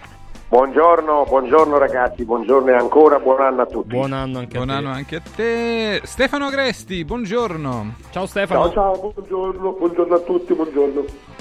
Allora, buongiorno anche a Stefano Carina. Ciao Stefano. Eccolo, buongiorno, Ciao, Stefano. buon anno. E allora, Francesco, vogliamo partire dalla Roma perché abbiamo parlato della Roma, della Juventus, del Napoli, dell'Inter, Della Lazio. della Lazio. Ci manca la Roma e eh, questi tre obiettivi proclamati da Mourinho è nel modo di, cioè il suo vecchio modo di fare, noi da soli contro tutto il mondo. Non bisogna mollare. E quindi arrivare in finale dell'Europa League, arrivare in finale della Coppa, Coppa, Italia, Italia, e arrivare tra le prime quattro. appunto. Eh beh, Da è- soli contro tutti. Questo è il, Cioè- il modo evidentemente che ha di, di caricare non solo l'ambiente, ma soprattutto gruppo squadra, società, eh, eccetera, eccetera, eccetera. Eh, Furio, eh, dicevamo che questo è il modo di fare di, di Mourinho anche nelle squadre dove allenava prima, cercava sempre di creare questo clima, noi, insieme ai nostri tifosi certamente, contro tutto il resto del mondo. Sì, sì, sì, è il suo modo di fare, poi ci dovrebbe spiegare perché. Eh, la stessa cosa allora potrebbero dire tutti gli altri, cioè perché tutto il mondo contro una sola squadra. Cioè, però è il modo di fare di, di Mourinho, l'hai detto, lui fa così, i tifosi per questo gli vanno dietro, impazziscono addirittura. Io sento alcuni tifosi amici miei che mi dicono: Hai visto, hai sentito Mourinho che ha detto noi contro tutti, ma contro tutti perché? Cioè, spiegatemelo. Cioè, se facciamo un discorso della sua grande capacità comunicativa, l'abbiamo detto mille volte. E se facciamo un discorso concreto, per quale motivo la Roma dovrebbe essere sola contro tutti? Eh, io non lo capisco questo. Eh, capisco che Mourinho è così. Eh, e Mourinho, e Mourinho piace a molti per questo motivo qui. E è uno di, al quale dobbiamo riconoscere certe capacità. Eh, siamo le solite, non cambia nulla. È il 2024 ma uguale al 2023. Mhm. Agresti? Qual è la tua interpretazione di questo messaggio di Mourinho? È un po' nel suo stile, è un po' nel suo stile. eh, secondo me noi, noi contro tutti vuol dire anche contro le difficoltà che la Roma sta incontrando sul mercato e che incontrerà sul mercato per una situazione che si è creata anche di, di, di slot, di possibilità di prendere giocatori e inserirli ne- nel- nell'organico, eh, difficoltà anche a liberare posti per tesserare nuovi calciatori, per cui la Roma eh, ora ha questi problemi e sono problemi oggettivi e Mourinho quando dice noi contro tutti forse dice anche al momento noi siamo questi, siamo con una difesa eh, menomata, oggettivamente anche questa menomata, eh, con i calciatori contati dietro, eppure dobbiamo provare in qualche modo a venirne fuori perché, perché il mercato, al di là della disponibilità economica di Fredkin, che magari in qualche misura ci potrebbe anche essere, perché poi hanno dimostrato i Fredkin di non tirarsi mai indietro quando c'è stato bisogno anche di investire, però la Roma ha degli oggettivi problemi legati al financial fair play, legati a- ai numeri che devono tornare eh, e, e che, e che- che prevedono delle, delle uscite eh, per- perché ci siano delle entrate. E quindi forse vuol dire anche questo, quando dice noi contro tutti, effettivamente oggi la Roma, eh, se guardiamo al campo, eh, ha dei problemi in difesa che sono molto molto grandi. Stefano Carina, la cosa curiosa è che lui dopo la partita contro la Juve ha definito eh, quarto posto come un obiettivo ultra ambizioso. Sì, ma ben, eh, questo cambia poco, secondo me l'analisi di Stefano è centrata, eh, perché è vero, come diceva Furio, che eh, questi messaggi non sono una novità nella comunicazione di Mourinho, però questa, volta secondo me c'è da fare un distinguo. Io non voglio fare l'esegesi delle, delle parole del tecnico, però lui parla io, squadra, staff tecnico e tifosi e tira fuori la società. Cioè nel cerchio magico di Mourinho stavolta fanno parte solamente i tifosi oltre alla squadra e allo staff tecnico, no? E questo è un po' quello che andava a dire Stefano prima. Eh, ci sono difficoltà evidenti, eh, è vero che la Cremonese non sarà un, un, ostacolo insormontabile, anche se poi dopo lo scorso anno giocò proprio un brutto scherzo, ma Ballardini questa volta non c'è, quindi ci si augura che, che, si possa vivere una serata de, più tranquilla però già con, con la Cremonese per, per, problemi fisici. Per, Oddio, abbiamo per avuto già due partito. sorprese, eh. non so se poi il Milan sì. sarà la terza stasera e quindi eh, così la Roma... la formazione del Milan si candida seriamente a essere la terza. Perché il Napoli però e l'Inter sono già fuori, eh, quindi... Sì, però sinceramente poi dopo vai a vedere eh, la Roma probabilmente in Coppa Italia è vero che se lo potrà permettere, però giocherà con Cristante centrale, Selic e braccetto di destra e Iorente di sinistra. Cioè, un po' stona, no? Come quando all'inizio, prima della, della, della partita contro la Juventus, alla conferenza stampa della vigilia, aveva detto noi sono sei mesi che conosciamo questa situazione. Poi però ti vai a scontrare con la realtà, perché la Roma, se non vende nessuno, al netto delle cessioni, ha un margine di manovra nel transfer balance di un milione e mezzo, che è omnicomprensivo, quindi dell'ingaggio, del costo dell'eventuale prestito e di eventuali commissioni agli agenti. Quindi capite che praticamente stiamo parlando di nulla. E la critica che fa Mourinho è noi conosciamo questa situazione da sei mesi, devi metterti in condizioni tali magari di poter cedere qualcuno per poi dopo agire sul mercato di gennaio. Il problema eh, riguarda le tempistiche, perché alla fine la Roma lo prenderà il difensore però sapete, siete troppo navigati per non sapere che nel mercato di gennaio se aspetti un difensore in prestito devi stare lì e aspettare, cioè aspettare che le squadre che vogliono ricavare qualche soldo alla fine, l'ultima settimana, lo diano in prestito perché non hanno trovato nessuno. E alla Roma invece il difensore serve adesso. Però comunque il discorso, era, secondo me la, la, l'analisi l'ha centrata bene Stefano, cioè per una volta lui fa muro ma fa, fa quadrato solamente con squadra, staff e tifosi e tira fuori la società. Mm-hmm. Allora, a proposito uh, poi uh, delle scelte, avete già menzionato uh, Cristante che dovrà tornare in difesa perché Indica è, è, andato a fare la Coppa d'Africa. Stefano Agresti, quali sono i movimenti secondo le tue informazioni per quanto riguarda la difesa della Roma perché è il punto della squadra che va rafforzato assolutamente.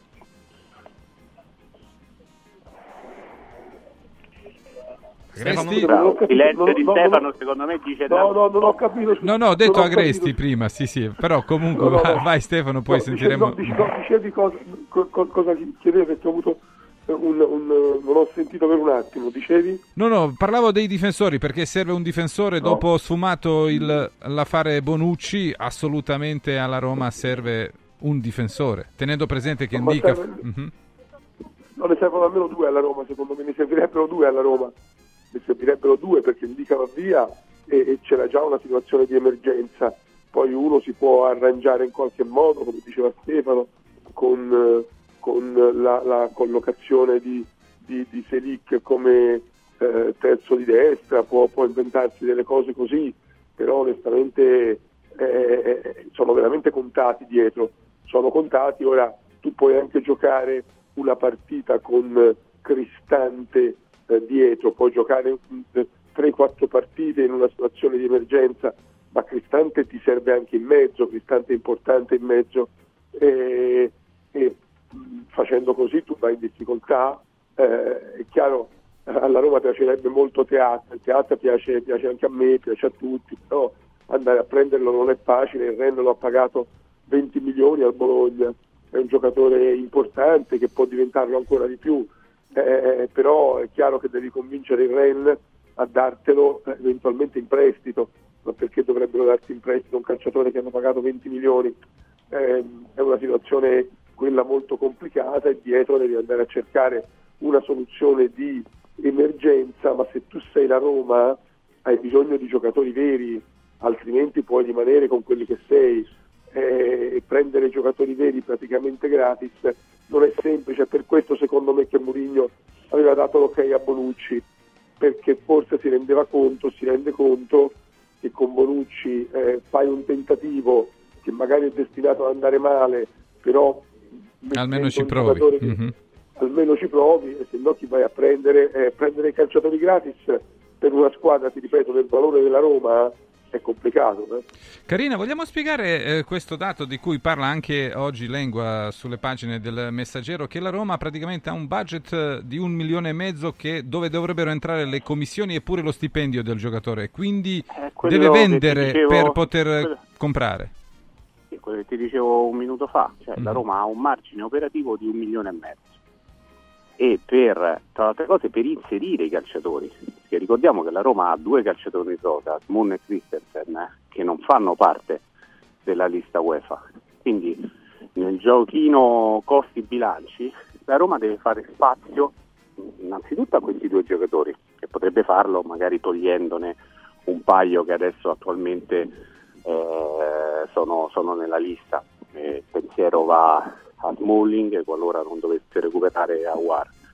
Però poi dopo per inserire eventualmente il Mister X del, del, della difesa eh, devi in qualche modo eh, fare, fare, spazio anche eh, a livello numerico, a livello numerico ma a livello soprattutto di costi. Cioè, se la Roma può spendere un milione e mezzo tra ingaggio, eh, costo dell'operazione, eh, capite bene che il margine operativo è praticamente nullo. Quindi eh, ci si augura che possa cedere un calciatore. Eh, l'indiziato numero uno in questo momento è Spinazzola perché va a scadenza a giugno e ha, è uno dei pochi ad avere delle offerte perché ha un'offerta del Galatasaray, ha un paio di ammiccamenti con, con l'Arabia. Vediamo, vediamo cosa accadrà. E qualora ad esempio dovesse esserci lo Spinazzola, ecco lì che poi allora puoi andare a prendere il difensore di turno e avere, avere meno problematiche. Il problema, cioè, io penso che Mourinho sappia quali siano le reali condizioni della Roma. Il problema è che ti devi, ti devi muovere prima, cioè tu devi arrivare perché sai che il difensore ti serve i primi 15 giorni, i primi 15-20 giorni. Cioè se il difensore della Roma lo prende il 20 gennaio, eh, indica torna dopo 10 giorni, eh? non è che torna dopo, dopo due mesi. Il problema è questo qui, c'è poco da fare.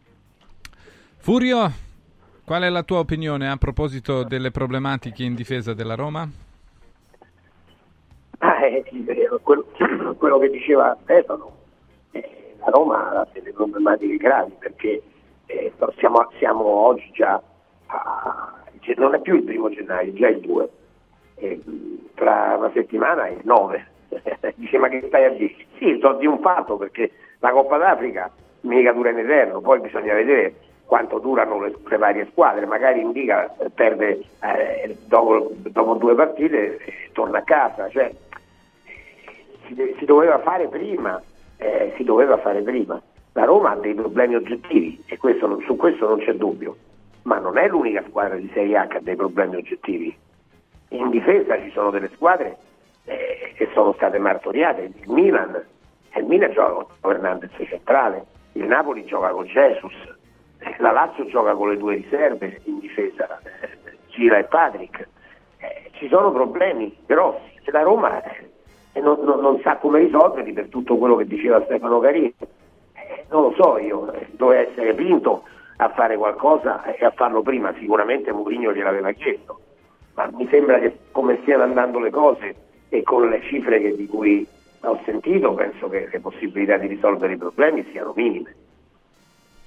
Eh sì, non, diciamo che deve, deve, fare di necessità virtù in questo momento. Eh, Stefano è semplice, devi vendere. Eh, devi, devi provare sì, a esatto. vendere, qualcosa. Devi vendere e poi con quel margine che ti crei ma è Spinazzola quello che verrà ceduto? Come fai a vendere Bascadenza? Eh, eh, ho capito, però qualche se, milioncino, 2-3 milioni. Uscita, sì. Gli dai una buona uscita e il giocatore va in una destinazione che poi dopo accetterebbe magari tra sei mesi, ecco lì che... Eh, ma, ma, è difficile, eh? io sono il primo a dirlo che, che è difficile. Eh, però è un discorso che allora che potresti estendere eh, ad altri calciatori in Serie A Eh, questi problemi si risolvono sempre con i soldi, Francesco, ricordate. È vero. Cioè, i soldi risolvono tutto. Cioè, se tu stai a sei mesi dalla scadenza e vuoi rimanere, andare a, a parametro zero, e dai una buona uscita e vedi che il giocatore si muove. Però ci sono stati anche i giocatori che sono stati ceduti a sei mesi eh, dalla, certo. dal, dalla fine del contratto. Sì, sempre quindi... una buona uscita. Eh. Guarda, la buona uscita è la parola magica. Cioè, Salva tutti. Buona uscita e, e, e, si, aprono tutti, Tutte le porte. Tutte le montagne. Sì, sì. Eh, ditelo, ditelo all'Inter per Sanchez. Sanchez la buona uscita e ora gliene darebbe anche un'altra perché si togliesse di torno. Di nuovo. Due buone uscite in un anno e mezzo sarebbe il record mondiale. Eh, capito, la differenza è quella però. È che... Eh, il cileno è bravo a vendersi. Il cileno è bravo. Se sbagliano è anche giusto che paghino. Sì, sì, assolutamente. Non c'è dubbio.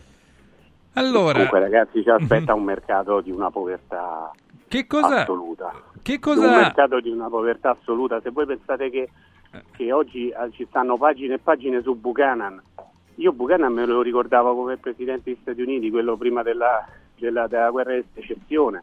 Cioè, ragazzi, Buchanan è un giocatore che, che veramente cioè, che sarà un comprimario nell'Inter. Oggi pagine su pagine su, su eh, ma lui è canadese, potrebbe essere un po' diversa. Eh. Eh, ho capito, ma dai, cioè, Scherzo. ma questa secondo me è la fotografia del, del mercato che ci aspetta. Buchanan. Io, boh. forse sono io che sbaglio, eh, però Eh beh, sai, eh, delle volte le ciambelle escono anche se con questo è il buco. buongiorno mettiamoci le mani nei capelli. Eh. E invece, eh, cosa eh, carina dobbiamo aspettare domani? Ovvero, eh, abbiamo visto tutte le big hanno scelto di giocare con le seconde linee. Cosa farà domani Murigno? Se sono fatta per la difesa io penso che sarà una Roma una Roma quasi vera, perché poi a centrocampo le scelte sono quelle che sono, cioè nel senso che se Cristante gioca dietro, per forza Pellegrini deve giocare, per forza Paredes deve giocare, probabilmente toccherà anche a, eh, a Bove se non, se non sarà data una nuova chance a Sanchez che però mi sembra in partenza, quindi boh, mm, mi sorprenderei a vederlo in campo. E davanti, davanti potrebbe giocare uno dei due, non penso di Bala, magari Lukaku vicino a Smunno o vicino a Belotti. E questa, questa è, la, è la formazione del- della Roma. Una- la Roma questa, stavolta non deve fare scherzi, perché comunque è vero che il cammino è finita nella, nella parte del girone un, un po' più complicato, perché poi dopo c'è il derby, poi mi sembra che ci dovrebbe essere la Juventus, però No, comunque... no, Atalanta-Milan, Atalanta-Lazio e Atalanta Milan. Milan. Sì. Ah, ok. Beh, comunque cioè, non è che, che- che è semplicissimo, però te la devi giocare. Stavolta te la devi giocare. C'è anche l'input da parte di, di Murigno per, per arrivare fino in fondo. Cioè, la Roma negli ultimi dieci anni è l'unica big, eh, noi consideriamo big eh, fino a Milan, Fiorentina, Lazio, che non è mai arrivata in finale di Coppa Italia. E invece era una competizione che fino a dieci anni fa la Roma vinceva spesso. Eh beh, dalla maledetta 2009 finale per la Roma eh, contro la Lazio. maledetta finale del, del 2013 la Roma non è più È benedetta per alcuni, eh, quindi... Sì, sì, sì, ma nel senso che è abbastanza singolare se ci pensate. Cioè, tutte le big del nostro calcio sono arrivate almeno una volta in finale, la Roma mai. Mm. In una competizione che invece l'ha vista vincere nove volte. Eh. Eh sì. Si vede al Bomber quante ne ha vinte? Eh. Mi sembra tre o quattro. Furio, tu cosa ne pensi di questo periodo dell'anno molto molto impegnativo per la Roma, specialmente se dovesse vincere contro la Cremonese domani sera, perché in sette giorni giocherà contro l'Atalanta, la Lazio e poi contro il Milan.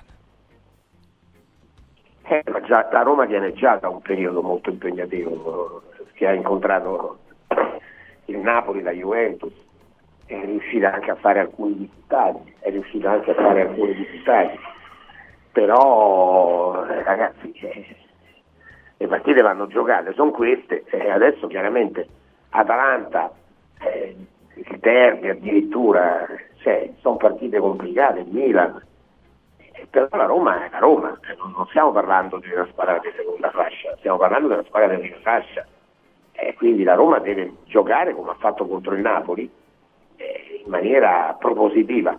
Lo ha cercato di fare anche con la Juventus per la verità, perché nella prima mezz'ora la Roma ha giocato meglio della Juventus, ha giocato una partita accettabilissima. E purtroppo ha avuto una ritornata negativa di Lukaku, ma ci ha provato la Roma a giocare contro la Juventus. Ecco, giocando, ha giocato la prima mezz'ora che, ha, che abbiamo visto contro la mhm. Juventus, la Roma può, la Roma può, fare, può far bene, può far bene sicuramente. Agresti? È un ciclo molto complicato, è un ciclo molto complicato, non c'è dubbio. Eh, eh, sono partite decisive che avranno grande peso. Io penso che per, squadre, per una squadra come la Roma, ma anche come diverse altre, eh, la Coppa Italia sia una, una, grande soluzione, perché è una soluzione che ti permette di dare un senso alla stagione. Cioè per una squadra che, che la Roma ha vinto eh, due anni fa la, la Conference League, eh, però insomma, diciamo che per squadre che non sono abituate a vincere molto e soprattutto che non lottano per lo scudetto, eh, la Coppa Italia è una grande soluzione per portare a casa un trofeo e credo che, credo che, che questa sia una, una, grande opportunità per la Roma se, come io immagino, si andrà a giocare il derby con la Lazio e quello sarà un derby che peserà moltissimo.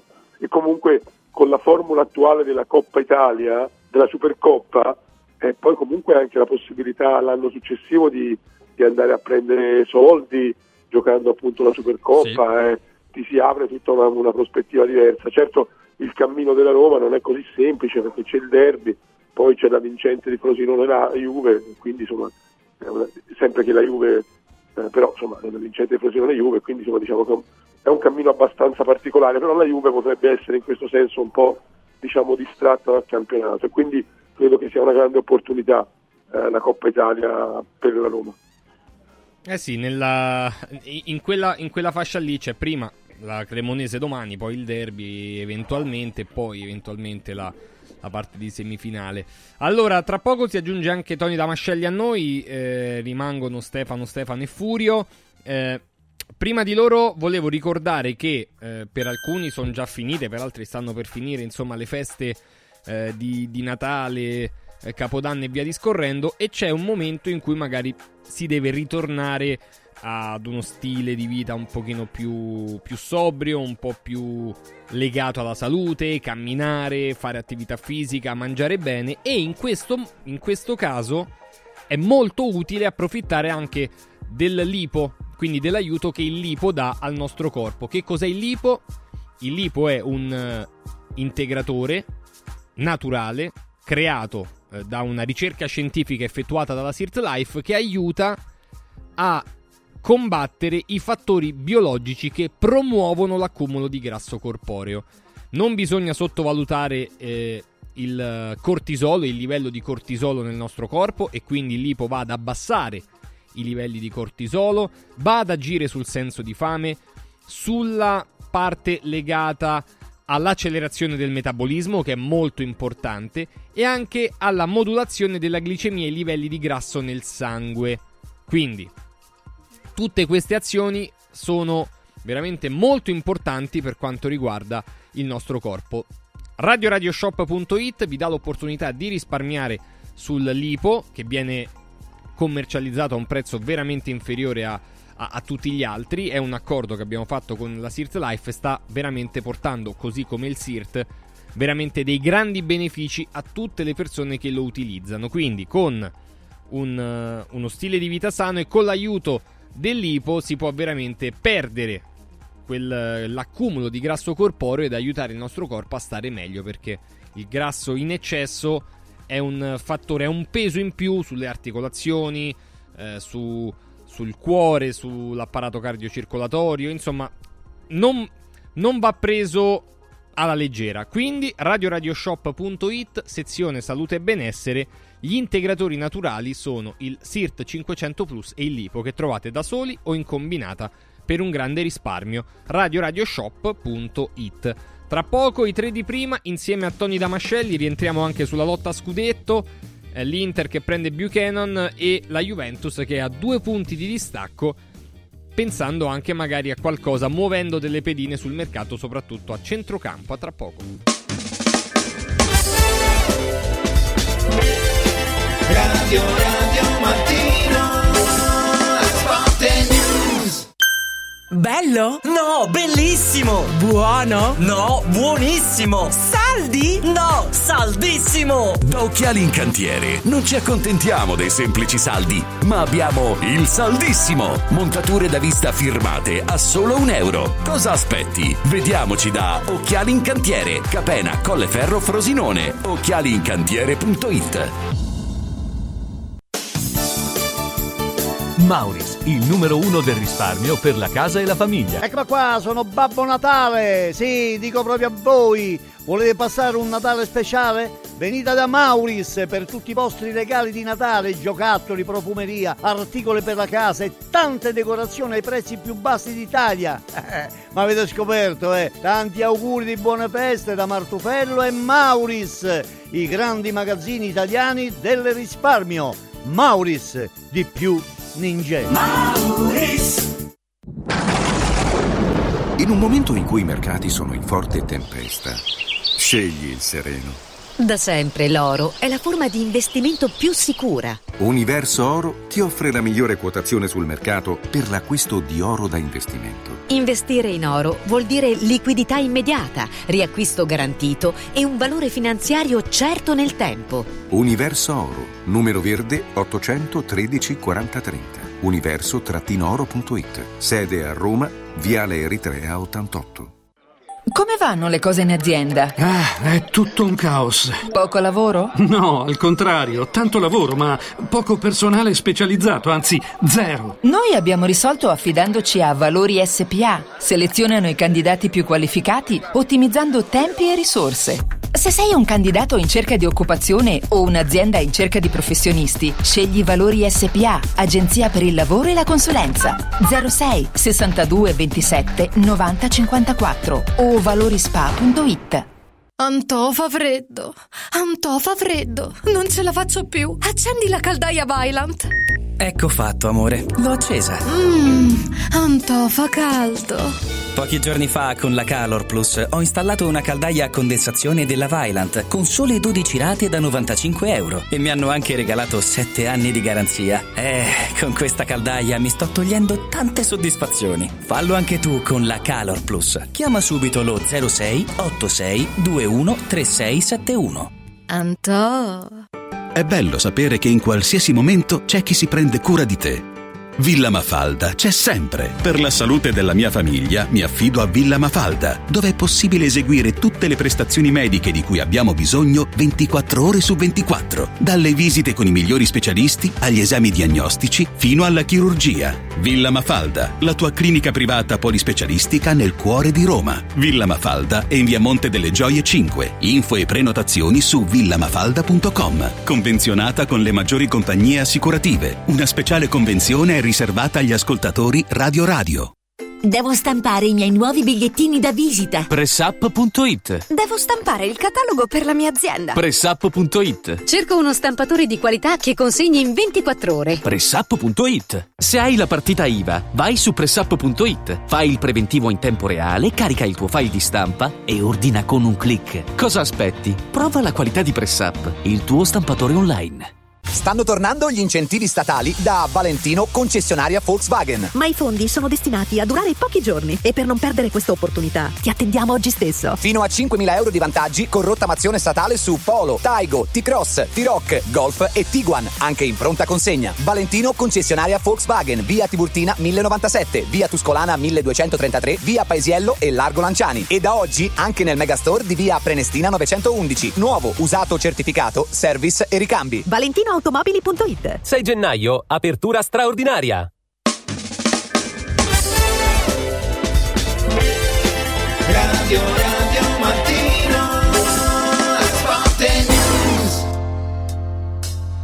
Allora, il duello per l'Inter e la Juventus si fa molto interessante. Mesi, questi qui che ci accompagnano alla, alla prossima sosta, che sarà quella di marzo, con sfide e, con l'Inter che deve cercare di mantenere o allungare il suo distacco e la Juventus che deve cercare di rimanere lì attaccata al, al carro dell'Inter che dovrà fare a meno di Lautaro Martinez. Vediamo ancora per, per quanto. Salutiamo insieme ai nostri Furio Focolari, Stefano Agresti e Stefano Carina, anche Tony Damascelli. Ciao Tony! Ciao a tutti, buon pome- buongiorno a tutti. Buongiorno e eh, buon anno, dato che non, non ci siamo sentiti in, in diretta in questi.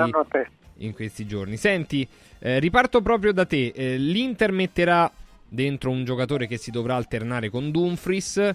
Eh, poi c'è la questione di, di Frattesi sulla quale poi vorrei con voi fare un, un approfondimento. Eh, e la Juventus che deve tenere insomma il, il passo. Che partite Beh, saranno? intanto Tony, diciamo che queste? Lautaro torna, eh. Sì, torna, eh, deve, ovviamente avrà bisogno di un po' di un- magari una partita di, di rodaggio, ecco, potrebbe essere quella col Verona, ecco, diciamo così, ma vediamo un po' per soprattutto per la Supercoppa, eccetera. Eh, che turni saranno questi, Tony? In mezzo c'è, ci sono- c'è la Coppa Italia del Milan e, e della Roma, però prossima partita Inter-Verona e la Juventus che eh, deve affrontare fuori casa l'ultima in classifica che è la Salernitana, che ha vinto a Verona, eh, tra l'altro. Ma considerato che i pareggi che hanno avuto le due squadre sono state non contro avversari fortissime, ma sono stati inciampi, chiamiamoli così, Genova, per- tanto per dire. Eh, sono partite a rischio, però penso che tutto potrebbe decidersi, si fa per dire, con l'arrivo delle- della Coppa Europea per l'Inter, mentre la Juventus eh, avrà la settimana a disposizione tutto qui, non- non- il resto sono, sono congetture nostre che possono essere smentite nel turno successivo. Ritengo che in questo momento la situazione sia in stand by. Eh, situazione sì, in, in stand-by la Juve ha eh, Furio un, eh, ne- nelle ultime due partite, almeno anche se nell'ultima specifica non ha ha inciso perché ha inciso, ma eh, Dusan Vlaovic sta diciamo cercando di riacquisire, ha fatto gol col Frosinone.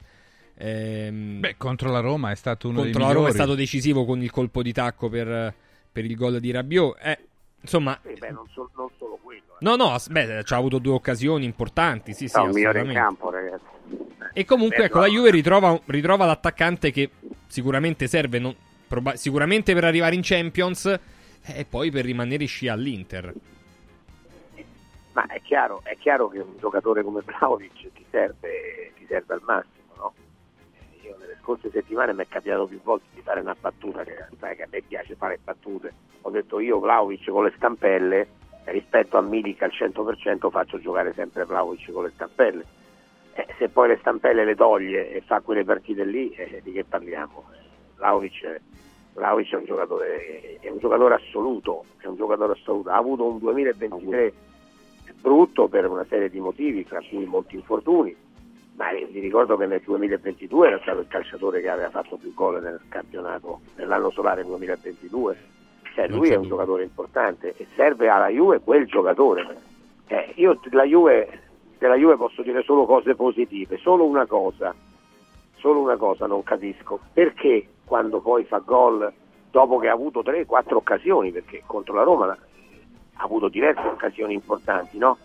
Perché il salvataggio di Dica, la gra- grande- il grandissimo salvataggio di Mancini proprio su Vlaovic, il tiro di Ildiz, eccetera, poi fa gol e a quel punto smette di giocare. Cioè, io capisco che tanto comunque alla fine vince di cortomuso, come diceva Allegri, Cortissimo. però, eh, però non c'è motivo di smettere di giocare. Perché No, no, no, non sono d'accordo che smette di giocare rispetto al passato, Furio. Nel passato hai ragione, fino a, qualche mese fa, un- anzi, diciamo l'altra stagione, questa volta decide di leggere la partita, di comportarsi in una certa maniera. A rispetto al passato io non ho più visto la Juventus in affanno se non il suo allenatore a bordo campo negli ultimi dieci minuti. Ma non eh, perché quei tre dietro hanno dato improvvisamente, o forse effettivamente, una, una grande forza alla squadra, costituendo quasi un, un- quello che viene chiamato muro, la, la difesa importante che deve avere tutte le grandi squadre devono avere una difesa importante. Io ripenso sempre al Milan e alla Lazio, ai tempi di Nesta e Stam, oppure di eh, Baresi e Maldini e Tassotti, cioè un- una squadra deve avere una grande difesa E in questo momento la Juventus ha una grande difesa, non gioca in difesa, che è diverso. Mhm. Almeno questo mio- Scusami se ti ho Sì, interrotto. sì, facciamo completare No, il no, ragionamento a figurati. Furio e poi sentiamo due Stefani. No, in ogni caso può darsi che, che sia più giusta la visione di Tony, però è un fatto che cambia, che cambia modo di giocare. Nel momento in cui eh, lui, eh, la Juve va in vantaggio, eh, smette di, di fare quello che stava facendo e fa tutto affidamento sulla sua difesa, che come dice Tony giustamente è una difesa molto forte, però per dirtene una, eh, il Monza aveva pareggiato, Eh, poi dopo ha, ha avuto la, la- la forza, un po' di fortuna, eh, tutto quello che vuoi per ribaltare ancora il risultato, ma giocando, giocando dietro, anche se c'è una grande difesa, il rischio di prendere un gol è, è più alto, ecco tutto qui. Mhm.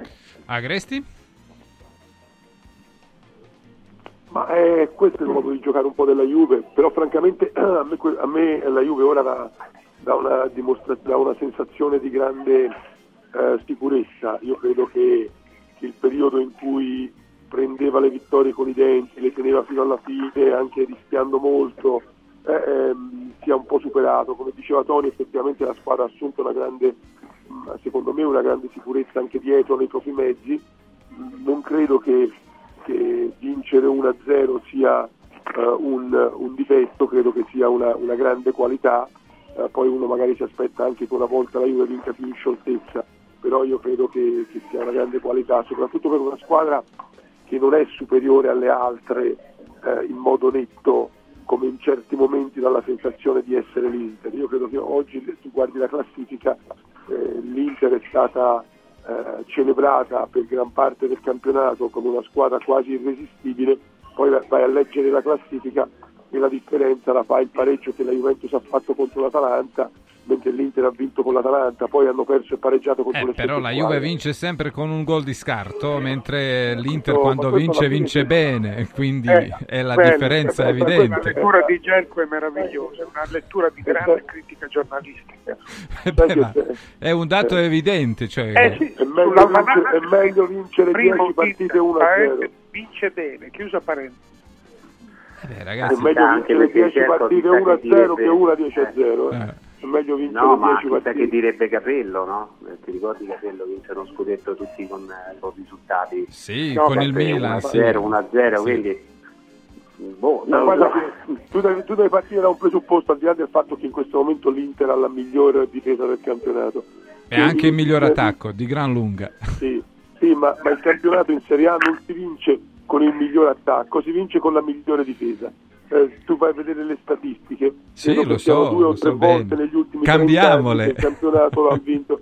Lo ha vinto. Vabbè, possiamo, fare, possiamo dare lo scudetto a chi segna più gol e non a chi fa più punti, possiamo portarla come proposta e vedere se può essere una cosa No, perché ci funziona. lamentavamo qualche giorno fa perché il campionato italiano all'estero prende pochissimi soldi rispetto ma non è per a... eh, Eh, se a- tu... a- Il tuo prodotto è quello, to- quello che facciamo un gol e, e la difesa, allora non vendi e quindi... Che il calcio italiano è stato il primo, ma il calcio italiano è stato tra i primi a avere, avere appeal all'estero e ce, ce l'aveva eh, quando anche si vincevano le partite per 1-0, anche quando Capello vinceva le partite Eh, per 1-0. ma i tempi E per- cambiano, quindi... No, il problema, è che, il problema Gerco, è che all'epoca c'erano i grandi campioni in Italia. Il problema è che all'epoca Ecco, c'erano i campioni te perché migliori. parliamo dell'Arabia Saudita? Dimmi, perché? No, ma... Perché? Gerco, Sì, perché per, per per i grandi giocatori, perché sono andati Ecco, lì allora, a giocare ai grandi punto. giocatori, è vero. vendi- Però un'altra cosa è comprare, vedere le partite, perché nessuno vede le partite. Parliamo, però magari vediamo gli highlights, vediamo i gol, però nessuno si mette. Pure Furio ha rinunciato dopo aver provato. Ma io ti sto dicendo, per i diritti televisivi, non parlare Sì, tanti. Sì. i diritti televisivi, l'importanza, l'immagine, te la danno i calciatori, Sì, non te la danno i punti in classifica. però uno... no, il capocannoniere del campionato europeo era sempre un cipriota, ve li ricordate, no? C'era quello di Cipro che vinceva sempre la classifica dei cannonieri. Eh, questo cosa vuol dire? Che il campionato cipriota era il migliore de- d'Europa? No. Quindi contano i, i- i personaggi, i protagonisti come nello spettacolo, come nella nel cinema, contano i protagonisti e noi in Italia non abbiamo la stessa, lo stesso panorama che hanno altrove, punto. Carina, tornando, tornando al gioco della Juve e Ma a questo io- paragone tra le due che guidano la classifica. Io sono fresco, fresco di Allianz Stadium e posso dirti che la sensazione che avevo io allo stadio che, che la partita sia girata sul, sul- sul- sull'occasione di Dybala. Eh, Di Dybala secondo me è un giocatore della classe di Dybala deve centrare la porta dal limite dell'area. Il problema di Dybala è che ultimamente calcia solamente di piatto perché ha paura di, di farsi male mentre invece lì secondo me doveva cacciare i gol. Vabbè, comunque queste sono stupidaggini che magari sono. Ehm, comunque, eh, nel momento in cui c'è stato questo errore, la partita è girata e io ti posso dire dallo stadio non ho avuto mai la sensazione che la Roma potesse pareggiare, mai. E secondo me questo però è un merito di Allegri, perché comunque eh, per tornare al discorso che facevano Tonio e Stefano, ma anche in parte Furio, la differenza la fanno i giocatori e lui comunque con eh, i Gatti, i McKenny, UEA, l'Idiz che è un buon giocatore, però stiamo parlando di un ragazzino, eh, comunque ragazzi ha, ha tenuto, ha, tenuto, ha tenuto a botta fino adesso, è a due punti, cioè due punti è nulla eh, ragazzi. Eh, con, con le, le coppe che ricominciano, che ricominciano adesso a febbraio, secondo me la Juve se dovesse comprare un centrocampista ha grandi possibilità di arrivare fino in fondo, poi vince una, cioè, il calcio vince sempre una, però con un centrocampista magari che, che regali un pizzico di qualità in più, ecco forse l'unico difetto secondo me della Juve è che a volte mh, manca un po' di qualità, ecco un centrocampista che regali un pizzico di qualità in più, questa è la squadra che arriva fino in fondo. Ecco, nello sport si dice anche quando giochi contro una squadra che chiaramente è più debole di te, se la affronti in pochi giorni due volte, rischi Una delle due. Sì, di, di non fare proprio bella figura. E il calendario, il caso, ha voluto che la Juve e la Salernitana giocassero due partite in tre giorni. Prima Cioè, in casa della Juve e poi sì, a che quella di. Coppa Italia di giovedì. E poi è domenica, Poi domenica a pomeriggio a Salerno, sì, è vero. Agresti è un po' insidioso. Era già capitata a qualche altra squadra di giocare la stessa squadra attaccata. Forse la Lazio o la Roma l'anno scorso. Boh, vado, Mhm. vado a memoria. È particolare, Sì, Stefano, ma- questa cosa con la Salernitana, eh? Infatti. Sì, sì, non è una cosa, però insomma è un po' come quando giochi due volte a distanza di una settimana partite di coppa contro la stessa squadra. A mio avviso non è che incida molto, anche perché sono due competizioni completamente differenti. Immagino che la Juventus le affronterà anche con formazioni differenti. Tutte e due, Juve e Salernitana, hanno come obiettivi principali altre, altre questioni. La Juve ovviamente allo scudetto, la Salernitana alla salvezza. Posso immaginare che in Coppa Italia giochino entrambe con formazioni molto molto rimaneggiate, con, con calciatori, le, riserve diciamo, dai, anche la Salernitana, così come farà stasera il Cagliari a San Siro. Il Cagliari stasera andrà a San Siro, anche se magari avrà l'occasione di qualificarsi, ma anche il Cagliari ha la testa alla salvezza, lascia i giocatori principali non li lascia nemmeno in panchina, li ha lasciati in Sardegna. Questo per dire che, che alla fine eh, conta il campionato, perché poi in Coppa Italia tu puoi fare un turno in più, poi magari vai fuori alla prossima partita.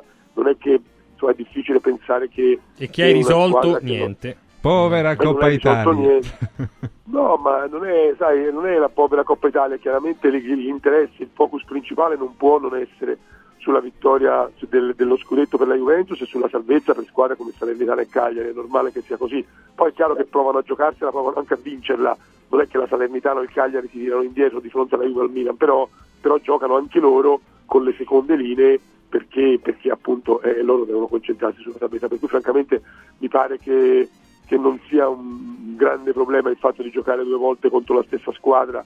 Eh, se fosse una squadra di metà classifica che non ha problemi di salvezza, ti direi allora che quella squadra può approfittare nei, nei confronti della Juve, soprattutto in Coppa Italia, ma così secondo me è complicato. Allora io vorrei eh, eh, chiudere la trasmissione con il Napoli perché prima abbiamo fatto un dibattito molto interessante eh, e Sandro Sabatini sottolineava il fatto eh, molto strano eh, perché il Napoli compra e vuole comprare i giocatori che eh, non servono per fare il salto di qualità per migliorare la rosa perché serve un difensore forte, dominante e loro comprano Samargic che in teoria dovrebbe essere la, la riserva, cercano anche Marchizza che sarà la riserva di Di Lorenzo. Non è molto logico, uh, Furio, quello che sta facendo De Laurentiis uh, per quanto riguarda il mercato. O tu vedi una logica, tu vedi Ma che ha magari noi non vediamo. Quello che ha fatto De Laurentiis dal mese di maggio 2024 ad oggi ha una logica. La logica di De Laurentiis è questa. Adesso però, adesso no- io non lo so, io non credo nemmeno che lui abbia chiesto consigli a Mazzarri, non, non penso. Lui fa quello che crede, è convinto di essere il numero uno in tutto, convinto di essere anche un grande tecnico di calcio. Quindi, però pre- prendere Samartic comunque è, è una cosa buona, non è una cosa sbagliata. Eh, non so quanto tu dici riserva, non so quanto possa essere riserva Samartic considerato il rendimento Beh, quest'anno di... Dovrebbe scavalcare Zielinski e mi sembra difficile Sì, almeno ma, all'inizio. ma noi non ci dobbiamo fermare ai nomi. I nomi, se ci fermiamo ai nomi siamo fregati. Cioè se il Napoli quest'anno sta ottavo in classifica a pari punti con la Roma, che l'altro anno era prima, significa che quei nomi che tu hai appena detto non stanno rendendo neanche il il 30% rispetto a quello che avevano reso l'altro anno. Quindi probabilmente il problema del Napoli è proprio lì. È proprio lì. Certamente un difensore può servire anche di più di un centrocampista, però io vedo che Anghissà non è più ma neanche lontano parente, è un clone, lo Botka, lo Botka non si regge in piedi ragazzi. Quindi, quindi questo potrebbe non essere sbagliato portare un centrocampista brillante, vivace come Samartic, però, però indubbiamente serve un difensore anche, certo. Tony, tu cosa ne pensi di questa mh, filosofia tattica, logica di- del presidente De Laurentiis? Illogica, non logica, illogica. Comunque prendi un ragazzo di 21 anni, che fa 22 anni tra un po', a febbraio, e che ti cambia un po' il gioco, perché questo tedesco serbo è un giocatore che eh, nel, nel- nel Napoli ridà qualità a tre quarti, è differente da Zelinski, totalmente differente. Tra l'altro Zelinski va via, è destinato a dar via. Sì, sì, fra sei mesi. Mhm. Ecco, sì, se non prima. E- Beh, se vuole andare all'Inter deve aspettare ancora sei mesi. Sì, esatto. E, eh, quindi Samardzic è un investimento, però attenzione, bisogna capire con Mazzarri o con l'erede di Mazzarri come dovrà giocare il Napoli, perché tra sei mesi magari avremo Samardzic e uno dei due là davanti che andrà via. Eh, quindi anche in questo caso qui il disegno di, di Laurentis, non certo di Mazzarri, è da definire, perché le caratteristiche di Samar sono quelle di, di un, di un trequartista moderno, eh, dotato che, che gioca di sinistro, ha un bel dribbling, va in aria, cioè è un ragazzo che purtroppo ogni tanto ha qualche down, però eh, è un, è un bel investimento, eh. farebbe comodo a tutte le altre squadre di testa, Mhm. tutte, nessuna esclusa, Stefano, di- eh. Carina, dicevi prima che il mercato sarà molto modesto, povero, però eh, per Samargic il Napoli spenderà 20-25 milioni di euro. Napoli potrebbe essere l'unica eccezione anche perché è stato bravo a prendere Elmas a 25 milioni al, all'Ipsia, ma è sempre un mercato che è subordinato alle eccezioni.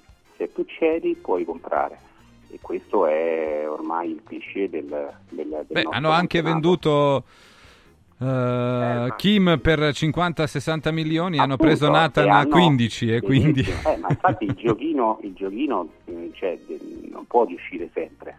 Eh, una, volta, eh, una volta prendi Marchignos e una- un'altra volta prendi Fazio. E questo è il, il problema. E la stessa cosa è accaduto, è accaduto a Napoli. Una volta prendi Kim, una volta prendi Nathan.